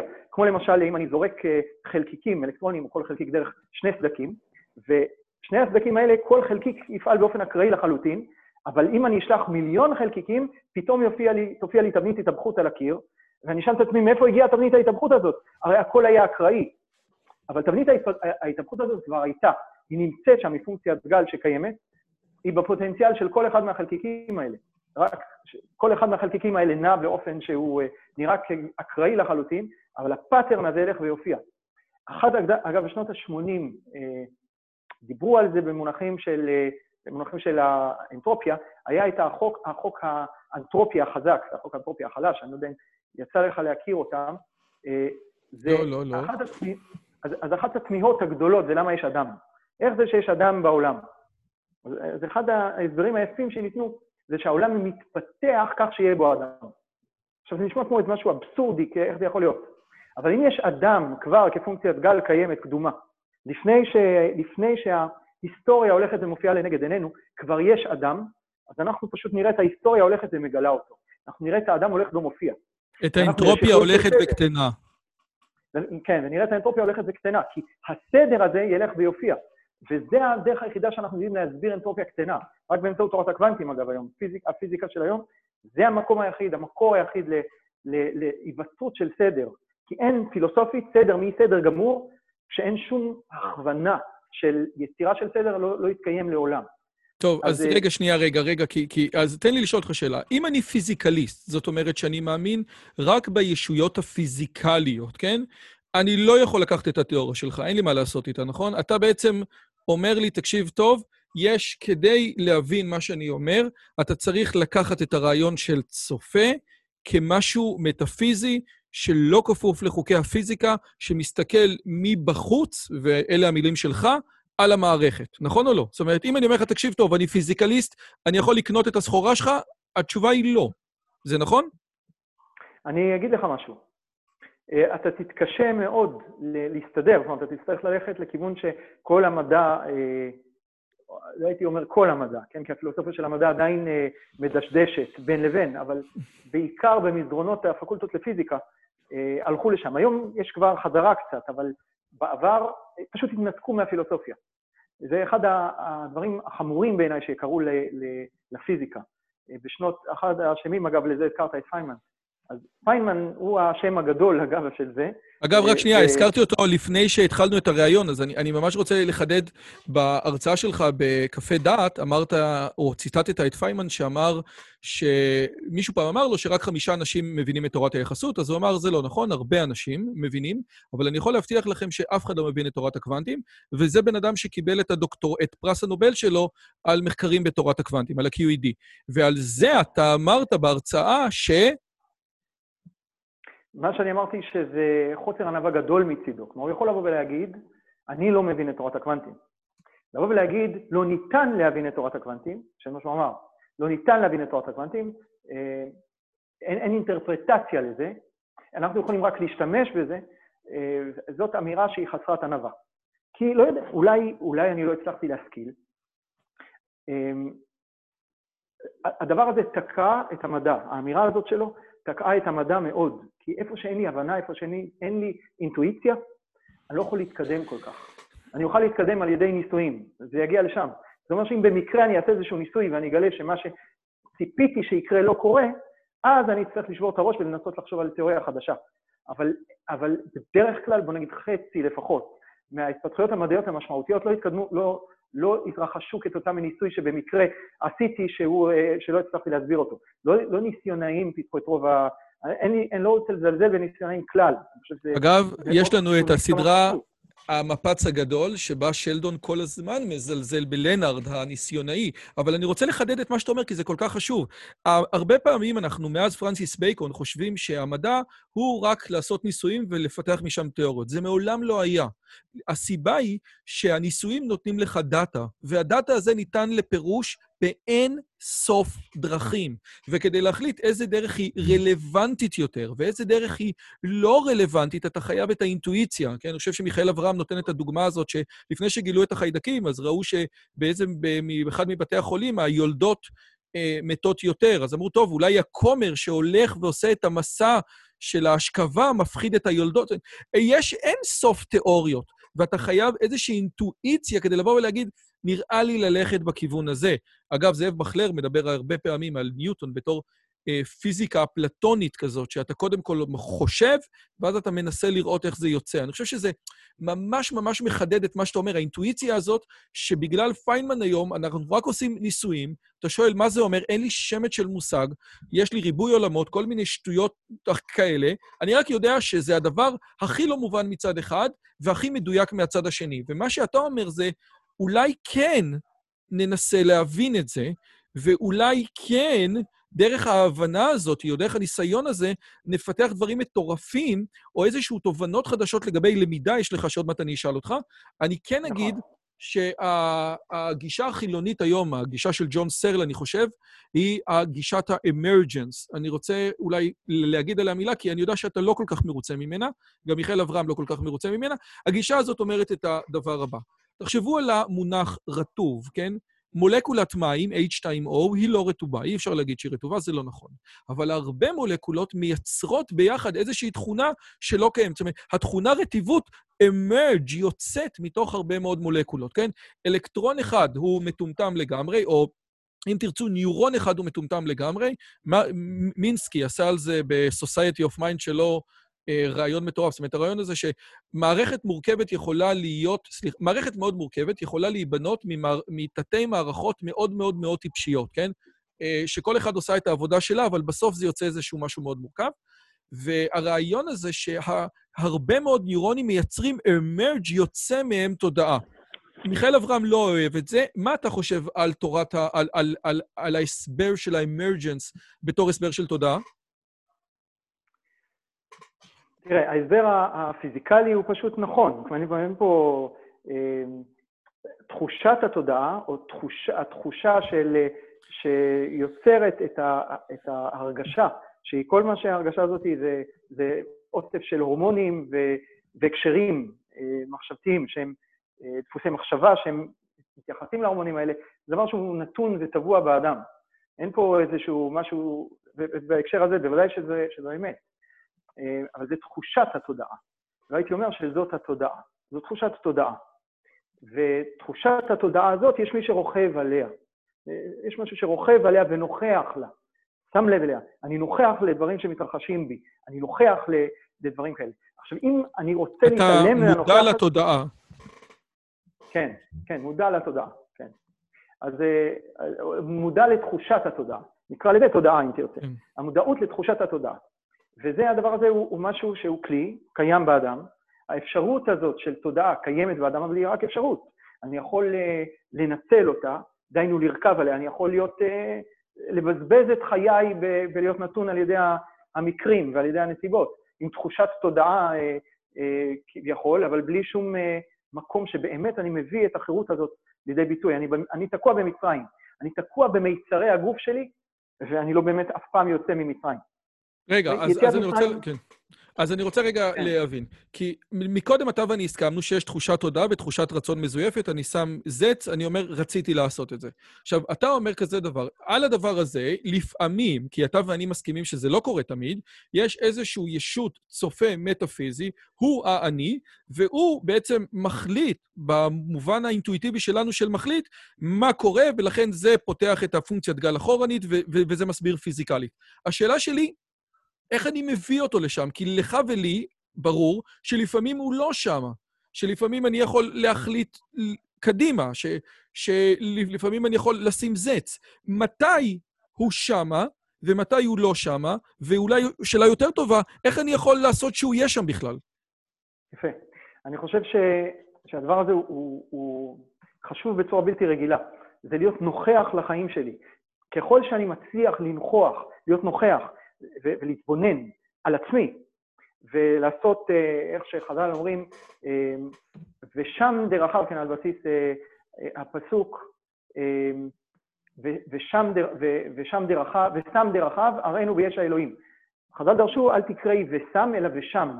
מי שמודד את הדרכים שלו, מצליח. אם אני מסתכל על עצמי ואני מסתכל לראות מה אני עושה, אני, מש, אני מביא צופה אל החיים שלי, אני מביא את עצמי כצופה אל החיים שלי, אז אני יכול, מתוך מקום של השראה, להתחיל להזיז את עצמי מאיפה שאני נמצא. אז בשביל זה אני צריך פשוט להיות נוכח לחיים שלי, להיות נוכח לדברים. אני מסתכל רגע, אה, אה, הייתה גלידה, הלכתי, אכלתי אותה. אוקיי, רגע, תעצור שנייה, למה עשיתי את זה? מה, הניע אותי עכשיו? ראיתי גלידה, רצתי לשם. למה זה, ויכול להיות אגב שאני עוד עשר פעמים אעשה את זה, אבל בעצם העובדה שאני מסתכל על זה ואני מתחיל לבחון את הדברים, אני אתחיל להיות מסוגל באיזשהו שלב גם לא לרוץ אל הגלידה הזאת, כיוון שאני מתבונן. אז הנקודה הזאת של להיות נוכח לעצמי, היא, היא המקום שבו אני מביא את זה, ומה שאני מציע זה בסך הכל צינור. כן, אני הוא צינור ל, ל, ל, להשראה של סדר יותר גבוה, לסדרים שאני יכול להביא את החיים שלי אליהם. והסדרים הללו, סדרים של חירות, כן, זה כולל הסדר או על הסדרים האלה. זה, זה סדר, זה, זה לילה של סדר של חירות. מלמדים אותנו איך לחיות חיים של חירות. אז אני יכול להיות נוכח ולהיות צינור לאותם הסדרים העליונים האלה, לאפשר להם להיכנס לתוך החיים שלי. וזה על ידי הסתכלות למעלה ולמטה. כלומר, להיות צינור, להסתכל למעלה, להסתכל לראות מה קורה למטה. לא להיות מנותק מעצמי, לא רק להסתכל ולהיות פילוסוף, אלא להיות פילוסוף, להתבונן, התבוננות עליונה, ולראות מה מעורר בי השראה. ואז גם כן להסתכל לראות למטה איפה אני נמצא, ולראות את הפערים. וההתבוננות הזאת היא מאפשרת, אני חושב, את, ה, את ה, להביא את הבחירה החופשית ולהביא פאטרנים של סדר לחיים שלי. אתה אומר רפלקציה כל הזמן. אגב, הדוגמה של הגלידה היא לא סתם. ג'ון סרל בספר, באחד, בספר שלו שמתעסק בזה, שנקרא Freedom and Neurobiology, Reflection of Free Will Language and Political Power, הכותרת, הכריכה זה שתי גלידות, כן? זאת אומרת, הרעיון זה כל הזמן רפלקציה ורפלקציה, ולשאול רק שנייה, האם זה באמת אני זה, והדבר הזה בעצם יותר ויותר מביא את הרעיון. תקשיב, אני, יש לי יש לי עוד המון דברים, אבל אני רוצה, בגלל שהזמן שלך אה, יקר, להתעסק בשני דברים. הניסויים שלי ב' חידדו לנו את ההבדל בין פיק ובין צ'וז. ואני רוצה שתיתן את הדעת על זה. והדבר השני, זה את הרעיון הזה של ה... שאיך ה... המחקר שלך יכול לעזור במערכות למידה של אה, Deep Learning, כן? כמו שאתה כתבת. אז אני רוצה רק לתת את הבסיס. 1980, אה, בשנות ה-80, בנג'מין ליבט עושה ניסוי מאוד מעניין, ובניסוי הזה הוא בעצם. האמת זה 70, הוא עשה את הניסוי שלו ב-73. אה, באמת? אז למה אני... כן, ב-81, 82 חזרו על הניסוי.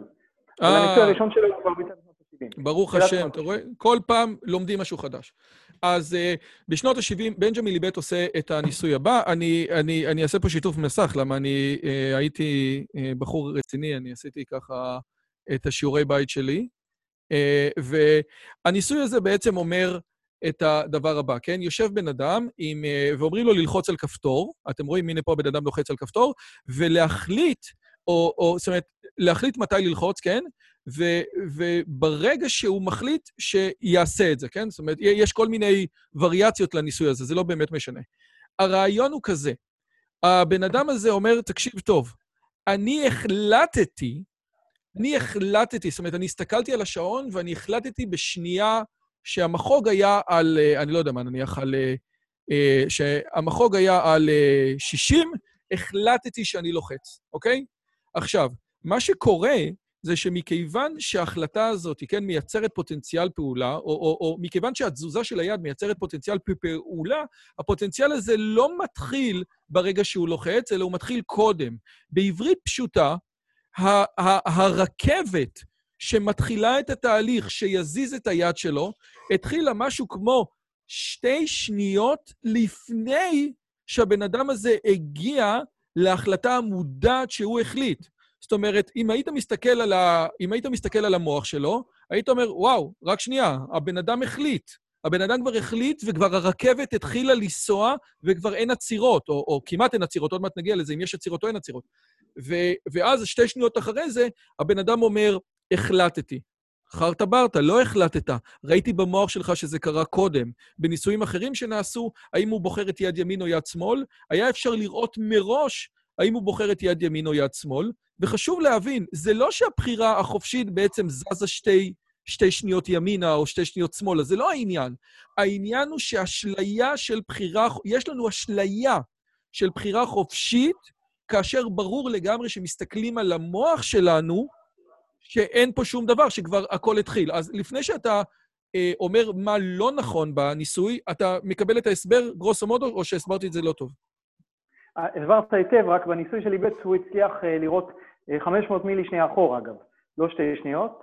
אה, הניסויים שמבצעים היום מצליחים לראות שני, שניות אחורה, אה, וקצת ניסויים באמת יותר מורכבים עם פונקשיונל MRI, כי הניסוי שליבט עשה היה עם EEG. EEG.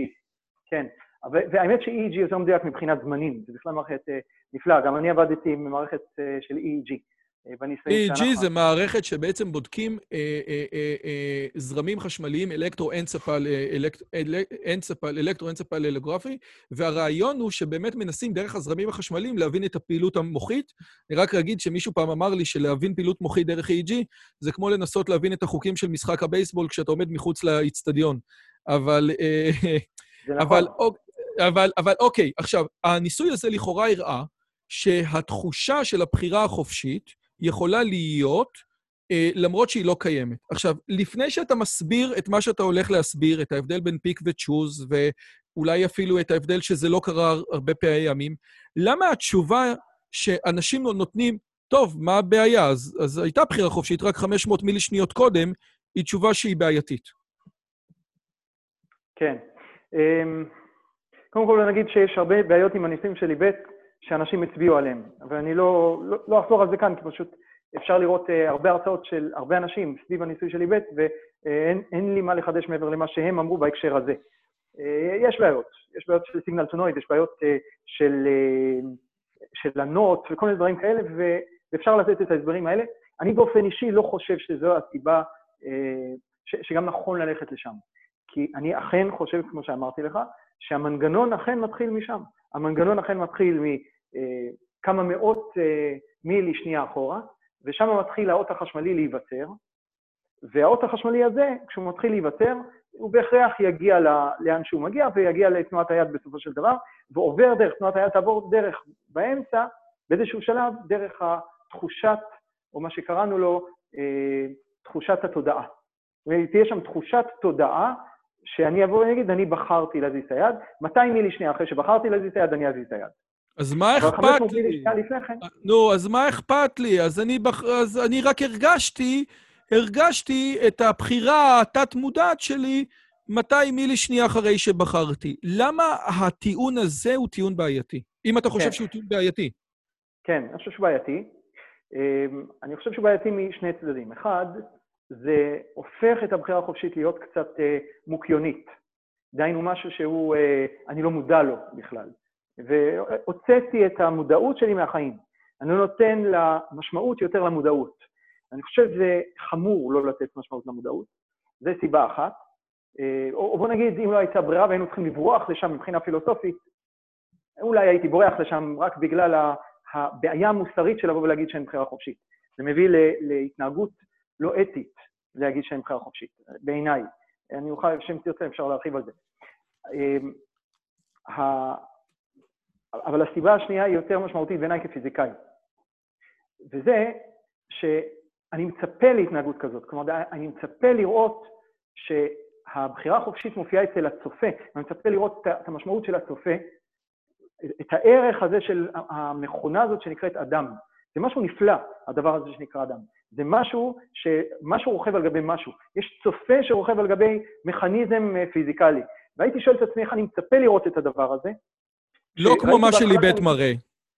זאת אומרת, אתה מצפה לראות את זה בצורה שונה ממה שקורה אצל ליבט. אתה מצפה לראות שברגע... שנייה, נכון? רק אני רוצה לחדד. כן. אני, אני, אני פשוט רוצה לחדד, כי, כי אתה מדבר בעולמות עליונים, ואני רוצה להוריד את זה שגם אני אבין. אתה אומר, מכיוון שאני מצפה לראות משהו, שפעולת הרצון החופשי, כמו שדיברנו עליה כבר שעה, תייצר משהו, אז אני אצפה לראות שברגע שהבן אדם אומר, החלטתי, יהיה לזה איזושהי מניפיסטציה פיזיולוגית. ואצל איבט לכאורה אני לא רואה את זה, נכון? נכון. אני לא רואה את זה שם. אה, ואני שוב פעם אומר, מה שליבט עשה, הניסויים שלהם הם תקפים, ואפשר לחזור עליהם גם כן. ותכף אני אסביר איפה הבעיה העקרונית כאן וההקשר שלה וההשפעה על למידה, שזה אני חושב מאוד חשוב. אבל המקום הזה שבו אני רוכב כאדם, כצופה, על גבי עצמי, ומסתכל על עצמי, יש לזה ערך עצום. וכפיזיקאי אני מצפה לראות. כשראיתי את הניסויים שלי בית בתחילת הדרך, אה, מיד הבנתי, כפיזיקאי, שוב אני אומר, הבנתי שככה אני מצפה לראות את הבחירה החופשית. וקצת הופתעתי שאף אחד לא אמר את זה, כי זה ברור, בעיניי, זה ברור. כמישהו שמתעסק ביסודות תורת הקוונטים, הוא יצפה ויאמין ש, שמה שעומד בבסיס הבחירה החופשית והאפשרות של אפשרויות בעולם, זה שהעולם עצמו, הפיזיקלי עצמו הוא לא דטרמיניסטי, אלא יש אפשרויות. איפה אני אפגוש את האפשרויות האלה? אני כ, כצופה, כאובזרבר, איפה האובזרבר יפגוש אותם? האם יפגוש אותם ברעש הקוונטי? לא, האובזרבר לא מודד שם בכלל. איפה, איפה אני מודד את עצמי? אני מודד את עצמי ברמת התודעה, שם אני מודד את עצמי. אז שם אני מבצע את המדידה הפיזיקלית, שם אני עושה את הקריסה של פונקציית הגל. זה אומר שאני מצפה לראות שכל ההתפתחות של פונקציית הגל עד כאן, היא תהיה נקייה מבחינה קוונטית, כן? היא תהיה פיור. והיא צריכה להיות, אה, כתוצאה מזה המוח צריך להיות מבודד מאוד, אגב. צריך להיות, אה, היום מנסים ליצור מחשבים קוונטיים. זה מאוד קשה. מאוד קשה ליצור אפילו קיוביט אחד שהוא יהיה, יחזיק מעמד מספיק אה, זמן והאינפורמציה הקוונטית תישמר. המוח שלנו הוא בלתי יאומן בהקשר הזה, אם אנחנו צודקים, והמוח מתנהג כמו מחשב קוונטי, אז הוא פשוט מכונה מדהימה, הרבה יותר ממה, ש, אה, ממה שחושבים בכלל, ועוד לא התחלנו לגרד את, ה, את היכולות ואת ההדמיה שלו בכלל, כי כל ההדמיות של מוח אנושי, של קורטקס, של חתול, של קורטקס אנושי, שעושים את זה היום ב... ב-IBM הברית, אה, שמו על דונם שלם וגם את ה-Deep Blue, גם את ה-Deep, כן, את ה... של עידן שגב, שחייבים להגיד עליו כן, משהו. כן, ה-Blue Brain Project, ה-Deep Blue. כן, זה כל מיני ניסיונות למדל קורטקס אה, באמצעות מחשבים קלאסיים. רגע, אבל אתה כן, לא משכנע אותי. רגע, רגע, אבל אתה לא משכנע אותי. אתה בעצם אומר כזה דבר. הייתי מצפה לראות, אוקיי, יש כל התופעות הקוונטיות הולכות ומתפתחות, ואז הצופה מגיע, אבל אצל איבט היד מורמת, הכפתור נלחץ. יפה. אז אתה לא משכנע אותי. קלטתי. אז בוא תראה, רועי, מה שקורה אצל איבט, וגם קורה בכל הניסויים האלה של הפונקשיונל MRI, קורה משהו שבדרך כלל לא מתרחש כשאדם הוא מתפקד בסביבה הטבעית שלו, וזה, יש חדירה לפעילות החשמלית של המוח. אנחנו מחדירים, אנחנו מתחילים למדוד, אנחנו מבצעים מדידות של הפעילות החשמלית של המוח בשלבים מאוד מוקדמים שלה.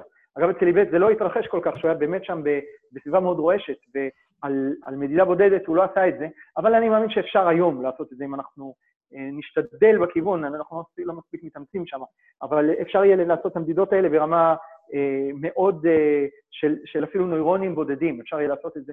ההתערבות הזאת של להכניס סיכה למוח ולבצע מדידה של נוירונים בודדים, שהתוצאה שלהם בסוף תהיה הזזה של היד, היא התערבות שהמשמעות שלה היא נטילת הבחירה החופשית של האדם.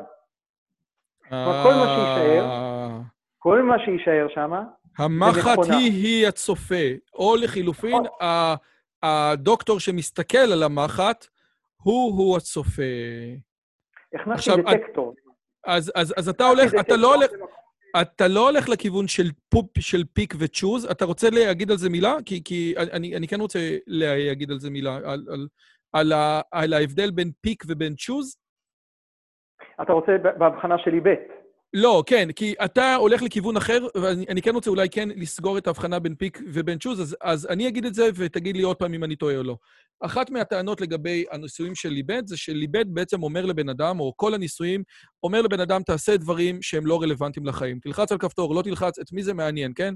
יש הרבה פעמים שהקוסמים אומרים, אה, אתה נותן למישהו לבחור קלף, ואתה אומר לו, אתה רוצה לשנות את דעתך? לא, רוצה קלף אחר, מה אכפת לי? זה קלף, מה אתה משחק משחקים? זאת אומרת, כאשר בן אדם עושה פיק, בוחר משהו חסר משמעות לחלוטין, כמו תפוח מתוך סל תפוחים, או פתק מתוך סל פתקים, הדבר הזה הוא פיק. הדבר הזה אין לו משמעות, ובתהליך הפיק עצמו הוא ילך, או, או, או איך אומרים, הוא, הוא, הוא ייתן לכוחות הפיזיולוגיים או הפסיכולוגיים, פסיכופיזיולוגיים, לתת את השליטה. אבל כאשר הדבר, בן אדם עושה צ'וז, כן? האם אני יורה בסמי או בסוסו, האם אני מתחתן עם נילי או עם צילי, כאשר הבחירה היא בעלת משמעות, הדברים האלה נראים שונים. ואז, אם היית עושה בעיות צ'וז אצל ליבט, הדברים האלה לא היו מתנהגים ככה. חלק מהסיבה שאצל ליבט אתה רואה את הדברים האלה קודם, היה בגלל שהוא ביקש לעשות משימות שאנחנו בכלל לא פותחים או לא מבזבזים או לא משתמשים במנגנון הבחירה החופשית היקר שלנו. זה, זה, זה ההבדל בין פיק ובין צ'וז. אתה הולך לכיוון אחר לגמרי. אתה אומר לא. לגמרי אחר.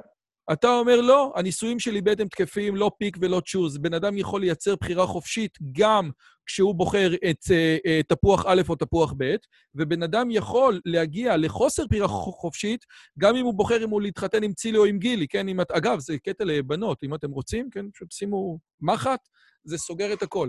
זה, זאת התובנה שלך, נכון? לגמרי. אפשר להביא בחירה לכל מקום. זה לא, גם, גם בתחום של הפיק אפשר להביא לשם בחירה. בסדר? זה גם אה, איך אני חי את חיי ביחס לדברים של נתונים. אני יכול להביא לשם בחירה. זה אומר השראה שלמה, של השראה של למה אני אני, כן? ואני יכול להיות בנתון על ידי זה שאני מי שאני, יכול להיות מלא השראה לגבי אני מי שאני. כן, וזה נראה כמו פיק, כי אני בוחר את מה שביקשו ממני לבחור. כלומר, תחליט את זה, רק תגיד מתי אתה מחליט את זה.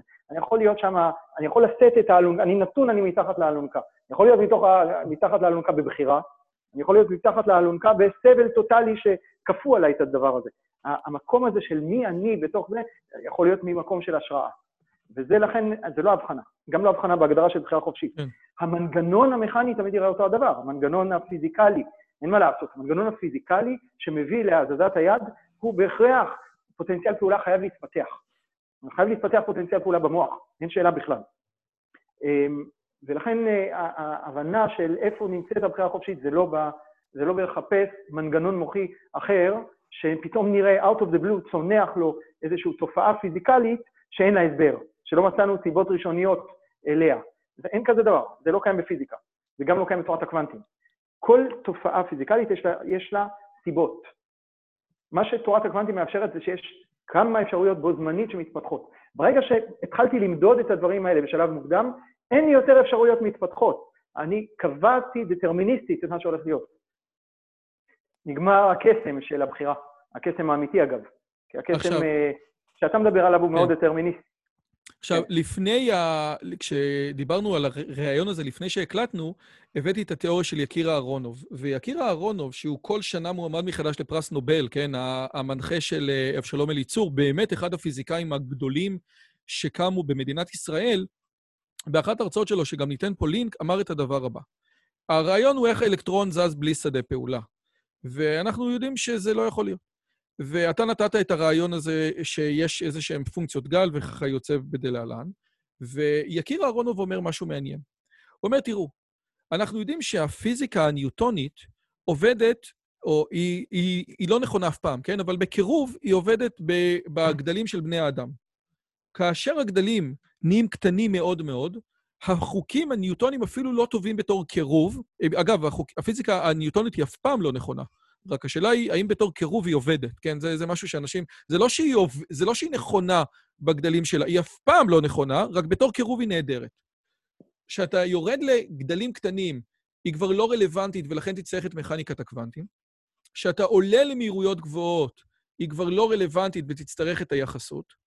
שאתה עושה גם את זה וגם את זה, סטודנטים נכשלים, או צריכים את התיאוריה של פיינמן, QED, Quantum Electrodynamic, ו- ואז הוא אומר את הדבר הבא. כשאתה עובר למערכות מורכבות, כי הוא אומר, אני עברתי על המשוואות, והמשוואות האלה הן אינדיפרנטיות לזמן. יכול להיות שה-T יכול להיות גם במינוס. כשאתה עובר למערכות מורכבות, ואומר, יכול להיות שאין בעולם מערכת מורכבת כמו המוח האנושי, אז פתאום הפיזיקה לא רלוונטית ונצטרך פיזיקה אחרת, שבה העבר משפיע, סליחה, שבה העתיד משפיע על העבר. למעשה, האלקטרון זז עם פוטנציאל פעולה, אבל זה פוטנציאל כן. פעולה שיגיע מהעתיד. וזה רעיון, עוד פעם, אני חייב לחדד, זה לא רעיונות דתיים שכדי, שנועדו כדי לה, להסתדר עם התורה, כן? זה רעיונות שהם בבסיס של ההבנה של מה זה בן אדם ומה זה פיזיקה ומה גבולות הגזרה, כן? זה, זה, לכן בן אדם חילוני, כמו יקיר אהרונוב, מקדיש לזה זמן. אז אתה, אתה, מה אתה אומר על הרעיון הזה, שיכול להיות שפוטנציאל הפעולה מגיע מהעתיד והמפש... והמשוואות מאפשרות את זה? כן, אז הייתי מנצח את זה קצת אחרת, גם צריך להבין שיקיר אהרונוב, אני רק רוצה רגע להגיד, יקיר אהרונוב מועמד לפרס נובל על אפקט אהרונוב בום, לא על הרעיון הזה. בסדר? לא, לא, לא, כן, כן, זה רעיון חדש. כן, נכון. קורא לו מדידה חלשה, והוא, אה, ומה שהוא מנסה להסביר זה שתנאי שפה שנמצאים בעתיד משפיעים על, אה, על ההווה בתורת הקוונטים. כי, כי אנחנו יודעים באופן כללי ש, ששדות הם, אה, הם מושפעים מתנאי שפה באופן כללי. עכשיו, באמת, אם אנחנו מסתכלים על שדה קוונטי, שלא הייתה בו אובזרבציה, כלומר אף אחד לא עשה observation, אף אחד לא הסתכל עליו, אז השדה הזה הוא, באמת אין לו כיוון בזמן. תורת הקוונטים אין לה כיוון בזמן, היא סימטרית. והסימטריה הזאת מכתיבה את זה שגם העתיד וגם העבר, תנאי השפה בעתיד ובעבר יקבעו יותר שהפונקציה תראה, כל זה נכון. מה שאבל, וזה לא חדש. מה שיקיר אהרונוב חידש במה שהוא ניסה להגיד במדידה חלשה, הוא ניסה לבוא ולהגיד שגם התוצאה של מדידה היא ידועה. הוא ניסה להכניס דטרמיניזם בחזרה לתורת הקוונטים. והרעיון הזה, אני לא מסכים, אני חולק, גם מתמטית, אני חושב שהוא לא תקף. והוא לא, הוא לא קיבל גם כן הסכמה רחבה ב, ב, בעולם המדע, אבל הוא מנסה להחזיר את הד... כי לא נוח קצת אה, תורת הקוונטים, שיש איזו אקראיות כזאת של מה, מה הולך להיות כתוצאה מהמדידה, אני לא יודע איך זה יכול להיות, אלוהים לא משחק בקוביות. אז הרעיון הזה שאלוהים לא משחק בקוביות, יקיר אהרונוב מנסה להחזיר אותו פנימה, באמצעות הרעיון הזה שלו, וזה לנסות להגיד מה התוצאה של מדידה כתוצאה מתנאי שפה בעתיד. אני חושב שזה לא תקף. אני לא חושב שגם המתמטיקה תומכת בזה. אבל, אבל זה, זה הרעיון של יקיר אהרונוב. מה שאני כן אומר, זה שהבחירה, הבחירה, האובזרבציה, וזה לא, זה לא חדש, זה ווילר. אגב, המורה, ג'ון ארכיבלד ווילר היה פרופ... הפרופסור של ריצ'רד פיינמן, הוא היה מורה שלו. נפטר ממש לפני משהו כמו עשר שנים. פיזיקאי דגול. הרעיון חור שחור, אגב, זה, זה שלו. והוא היה, אני חושב, אחד הפיזיקאים הגדולים של המאה, בעיניי גדול מתלמידו פיינמן, שעשה לעצמו שם יותר, אבל כפיזיקאי אני חושב שווילר הרבה יותר גדול, ואין לי אינטרס להגיד את זה. פיינמן היה אגב יהודי, ווילר לא. פיינמן אגב היה בן של רב, אגב. אה, אבל ווילר היה פיזיקאי מדהים. האמת היא, אני קראתי בזה של פיינמן, אני יודע שאבא של פיינמן היה אה, אה, מתעסק במדים, אבל אני לא ידעתי שהוא היה בן של רב. אני כן ידעתי שהוא היה, הוא הלך לסמינר, כאילו, אתה יודע, ל Sunday school כזה, אבל זה מהר מאוד הוא לא... אני רק רוצה לחדד, כאילו, כשאתה אומר שווילר היה גדול מפיינמן, זה דבר שרוב הפיזיקאים שומעים וזזים באי נוחות בכיסא שלהם. אה, אז, אז אין לי בעיה, זה עוד פעם, זה אה, הדוגמנית... יהיה על זה. כן. כן. רגע, רועי, אני לא שומע אותך כרגע. רק רגע, אתה שומע אותי? עכשיו אני שומע. או, סליחה. מה ווילר אמר, ואולי איך זה קשור לדבר הכי אחרון שאני רוצה לשאול אותך, לרעיון הזה של איך למידה קשורה לכל מה שאתה מספר לנו. אוקיי, אז מה שווילר אמר, הוא דיבר על delayed choice. המושג delayed choice זה מושג שלו, לא אני המצאתי אותו. וזה, ומה שווילר הראה זה שבאמת מדידה בתורת הקוונטים יכולה לקבוע את ההיסטוריה של המערכת. זאת אומרת, זה אומר שההיסטוריה לא הייתה מוגדרת היטב עד שהייתה מדידה, ומהרגע שהייתה מדידה, כל ההיסטוריה שהביאה עד לתוצאה הזאת של המדידה, היא מוכרעת באותו הרגע ממש. ברגע שביצעתי מדידה, גם קבעתי את ההיסטוריה של המערכת הזאת, ומה שווילר מדבר עליו זה על מיליוני שנות אור אחורה. והמיליוני שנות אור שאפשר לקבוע, והוא נותן איזושהי דוגמה שלא נרחיב עליה עכשיו. אבל הרעיון delay choice הוא רעיון שלו. אני בסך הכל לקחתי את הרעיון הזה של delay choice ואמרתי, תראו חבר'ה, זה מה שקורה במוח. במוח יש delay choice, אני בוחר עכשיו, ואני קובע את ההיסטוריה של פוטנציאל הפעולה שהתרחש לפני 500 מילי שנייה. עכשיו, אם אני אכניס לשם מדידה לפני 500 מילי שנייה, הרגתי את היכולת אה, שלי להיות אובזרבר של עצמי. ולכן אה, ליבט, ולכן אצל ליבט זה לא עובד, כי יש שם צופה. לכן אצל ליבט זה לא עובד. עכשיו, מה אנחנו ניסינו להראות בניסוי שלנו? אנחנו ניסינו להראות ש... אמ, אה, תקשיבו, תקשיבו, אני רוצה, אני אבקש שכולם עכשיו, לא יודע איפה אתם, אבל זה הזמן להקשיב. זה, כל מה שדיברנו עד עכשיו, א', אני מקווה שהיה שווה לכם, אבל בום, בום לראש. כן, סליחה. כן, מה שניסינו להראות זה שהמוח אכן מתנהג כמו מחשב קוונטי. עכשיו, איך ניסינו להראות את זה? אה, בדקנו אה, אה, התנהגות של אדם, למידה אפילו, תהליך של למידה, אבל למידה, למידה מאוד פשוטה, של זמן תגובה של אדם לפעולה. הופיע לו שתי צורות על הלוח, או ריבוע או עיגול, אה, ריבוע כחול, עיגול אדום. ההנחיה הייתה, אם אתה רואה אה, ריבוע כחול אתה לוחץ, אם אתה רואה עיגול אדום אתה לא לוחץ. ומה שבאנו למדוד, משהו מאוד פשוט, זמן תגובה. זמן התגובה מהרגע שהוא רואה את, ה, את הריבוע עד לרגע שהוא לחץ. אוקיי. Okay. אה, ואת הפעולה הזאת ביצענו בשני דרכים. כל הזמן היו אלקטרודות מחוברים למוח, לראש, והנסיינים לא ידעו האם האלקטרודות האלה מופעלים או לא מופעלים, לא ידעו בשום שלב. עכשיו, ניסינו לראות האם יש הבדל בזמני התגובה של ה... של... שאנחנו מקבלים, כאשר זה מופעל וכאשר זה לא מופעל. ופיזרנו את זה בצורה אה, רנדומלית, מתי אנחנו מפעילים ומתי אנחנו לא מפעילים, וכמובן שהוא לא ידע בכלל שאנחנו מנתקים לפעמים את האלקטרודות ולפעמים לא. יוצא שלפעמים מדדנו את המוח ולפעמים לא מדדנו את המוח. עכשיו אני רוצה להסביר משהו על מה נקרא למדוד את המוח, כי מדדנו עם מערכת EEG. עכשיו מערכת EEG היא מאוד מאוד רועשת. צריך מערכות EEG שה, שמאוד יקרות כדי להגיע לרמת סיגנל טו נויס טובה. רק שנייה, אני רוצה להראות פה מה, איך נראית מערכת EEG, כן? רק שתבינו, זאת מערכת EEG, אה, כן. ומה שאתם רואים פה, זאת מערכת לגיימרים, כן? היא בעצם, מה כן. שהיא עושה, היא שמה פה, יש לנו פה אלקטרודות, ראית? הפתעתי אותך עכשיו. יש לנו פה אה, אלקטרודות... יש לי את זה בבית, אגב. כפרה, בסדר, אבל אה, יש לנו פה אלקטרודות, כן, והאלקטרודות האלה מודדות. אתה יכול לבוא ולהגיד, אני חושב, תירה במפלצת, בום, ואז הוא יורה בו.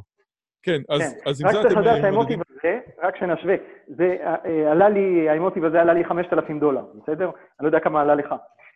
אה, זה עלה לי 400 דולר. אאוץ', אז אני לא יודע איך הצגת את זה. אני בתחילת הדרך כנראה קניתי אותו. והמערכות שאני מדבר עליהן הן מערכות של מיליון דולר, קרוב למיליון דולר.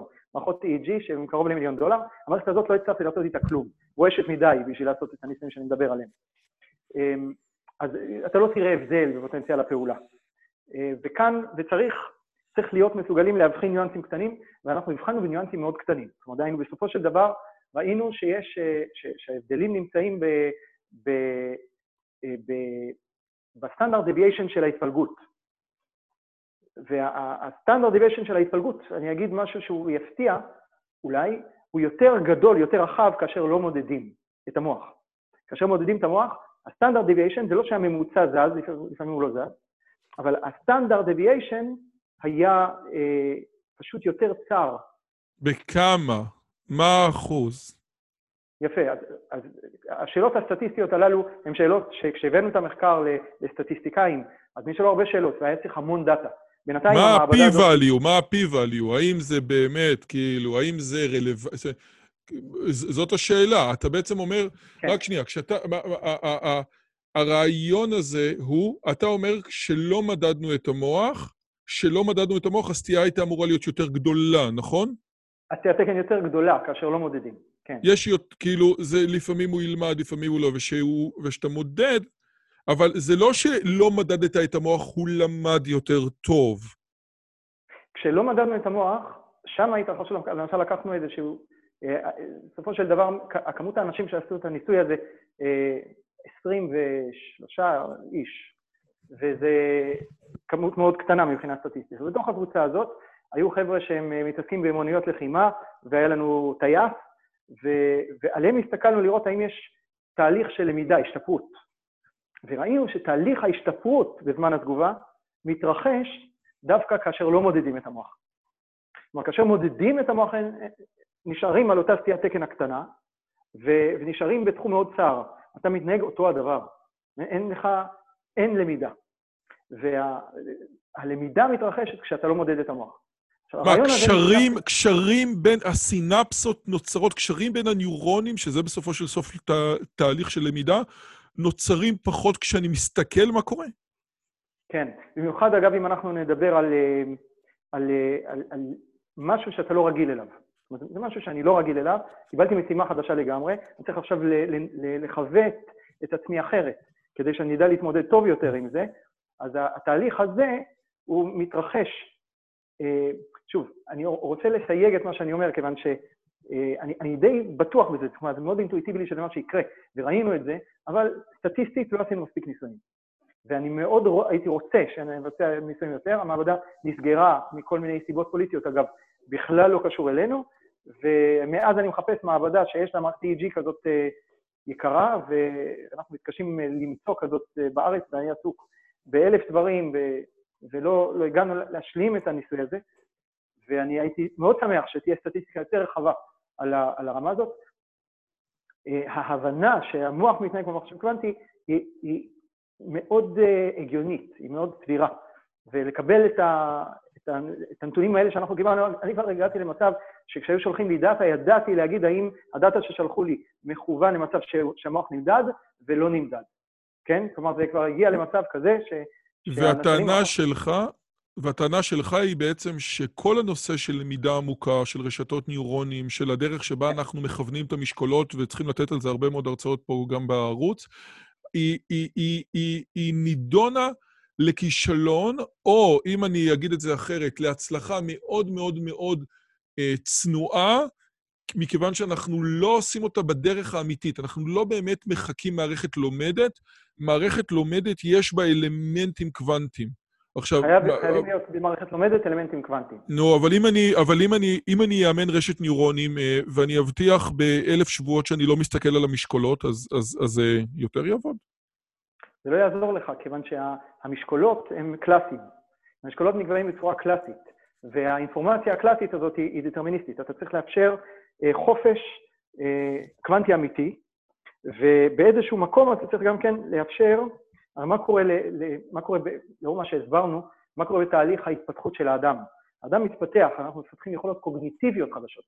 אנחנו למעשה לומדים דברים, האנושות מתפתחת, האנושות מתפתחת לתחומים חדשים. האדם של היום והאדם של פעם נראים שונה לגמרי במבנה המוחי שלהם. היכולות הקוגניטיביות אה, התרחשו, התרחשו דברים שהיינו צופים שהם יכול, עשויים להתרחש, בוודאי שאני לא מדבר על מה שאתה פוגש היום ביחס למה שאפשר לדבר עליו במודלים ששייכים להומו ספיאנסים ולפני כן.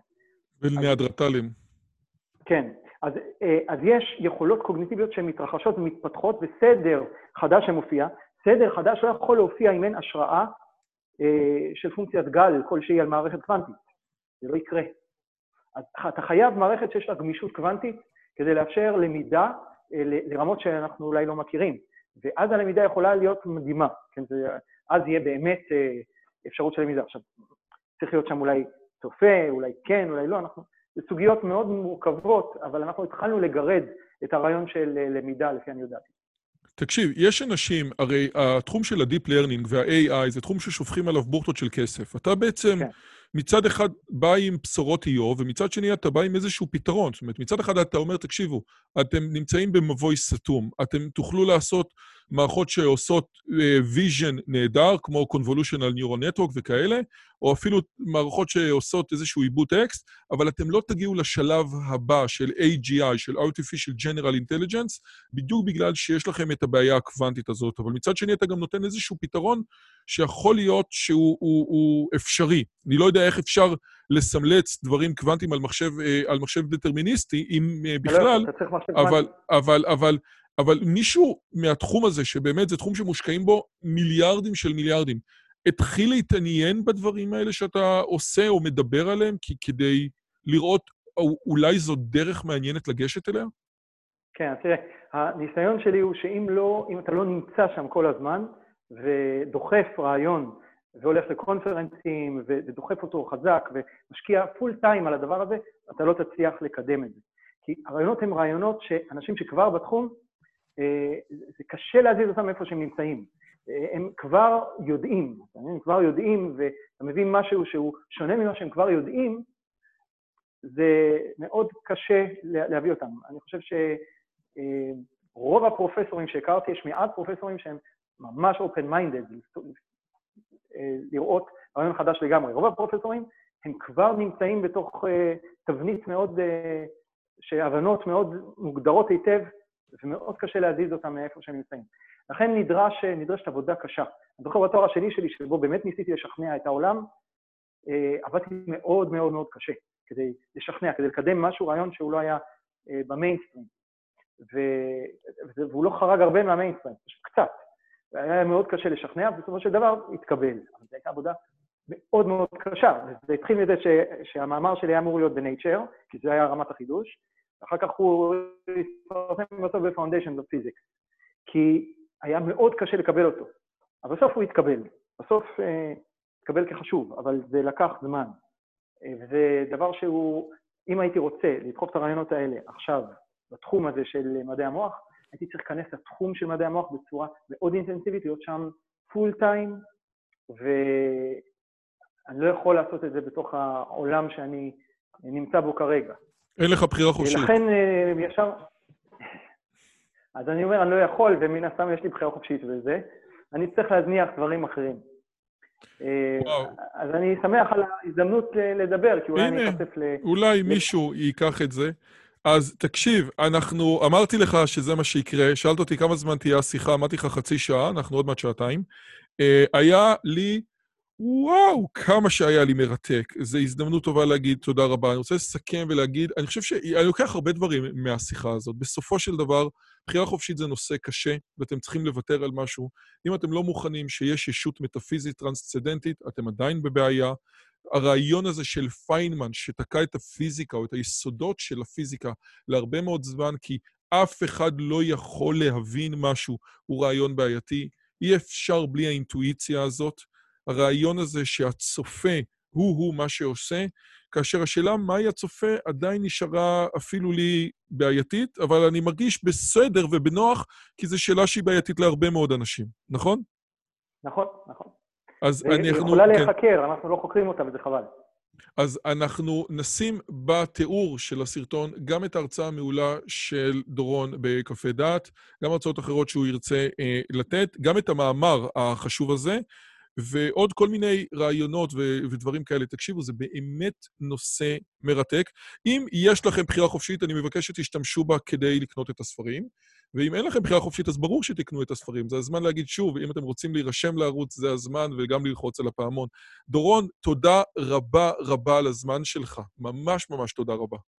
בשמחה רבה, מועדים לשמחה. יאללה, ביי. אם הגעתם עד לכאן, מגיע לכם כל הכבוד. אז תנו לי להגיד לכם שלושה דברים קצרים. הדבר הראשון, אם שמעתם משהו בשיחה שמעניין אתכם, שאתם רוצים לקחת הלאה, פשוט ספרו אותו לאנשים אחרים. משהו מעניין שאני אמרתי, משהו מעניין שהאורח שלי אמר, איזשהו רעיון שאתם רוצים לקחת איתכם לחיים, פשוט ספרו אותו לחבר או לחברה. זאת הדרך הטובה ביותר לזכור את הרעיונות מתוך השיחות האלה. הדבר השני, אם אתם רוצים לקחת חלק בקהילה שלנו ולפגוש ולדבר עם אנשים כמוכם, אתם מוזמנים לערוץ הטלגרם שלנו, שווה לכם מאוד. פשוט תראו עוד אנשים שמתעניינים מדברים מגניבים בדיוק כמוכם. והדבר האחרון, אם אתם יכולים, דרגו את הערוץ שלנו באפליקציית הפודקאסטים שלכם, זה יכול להיות בספוטיפיי, באפל פודקאסט או בגוגל פודקאסט, זה תהליך קצר של שתי שניות, הוא מאוד מאוד יעזור לנו להפיץ את הבשורה הלאה. שיהיה לכם כיף גדול וכיף בשיחה הבאה.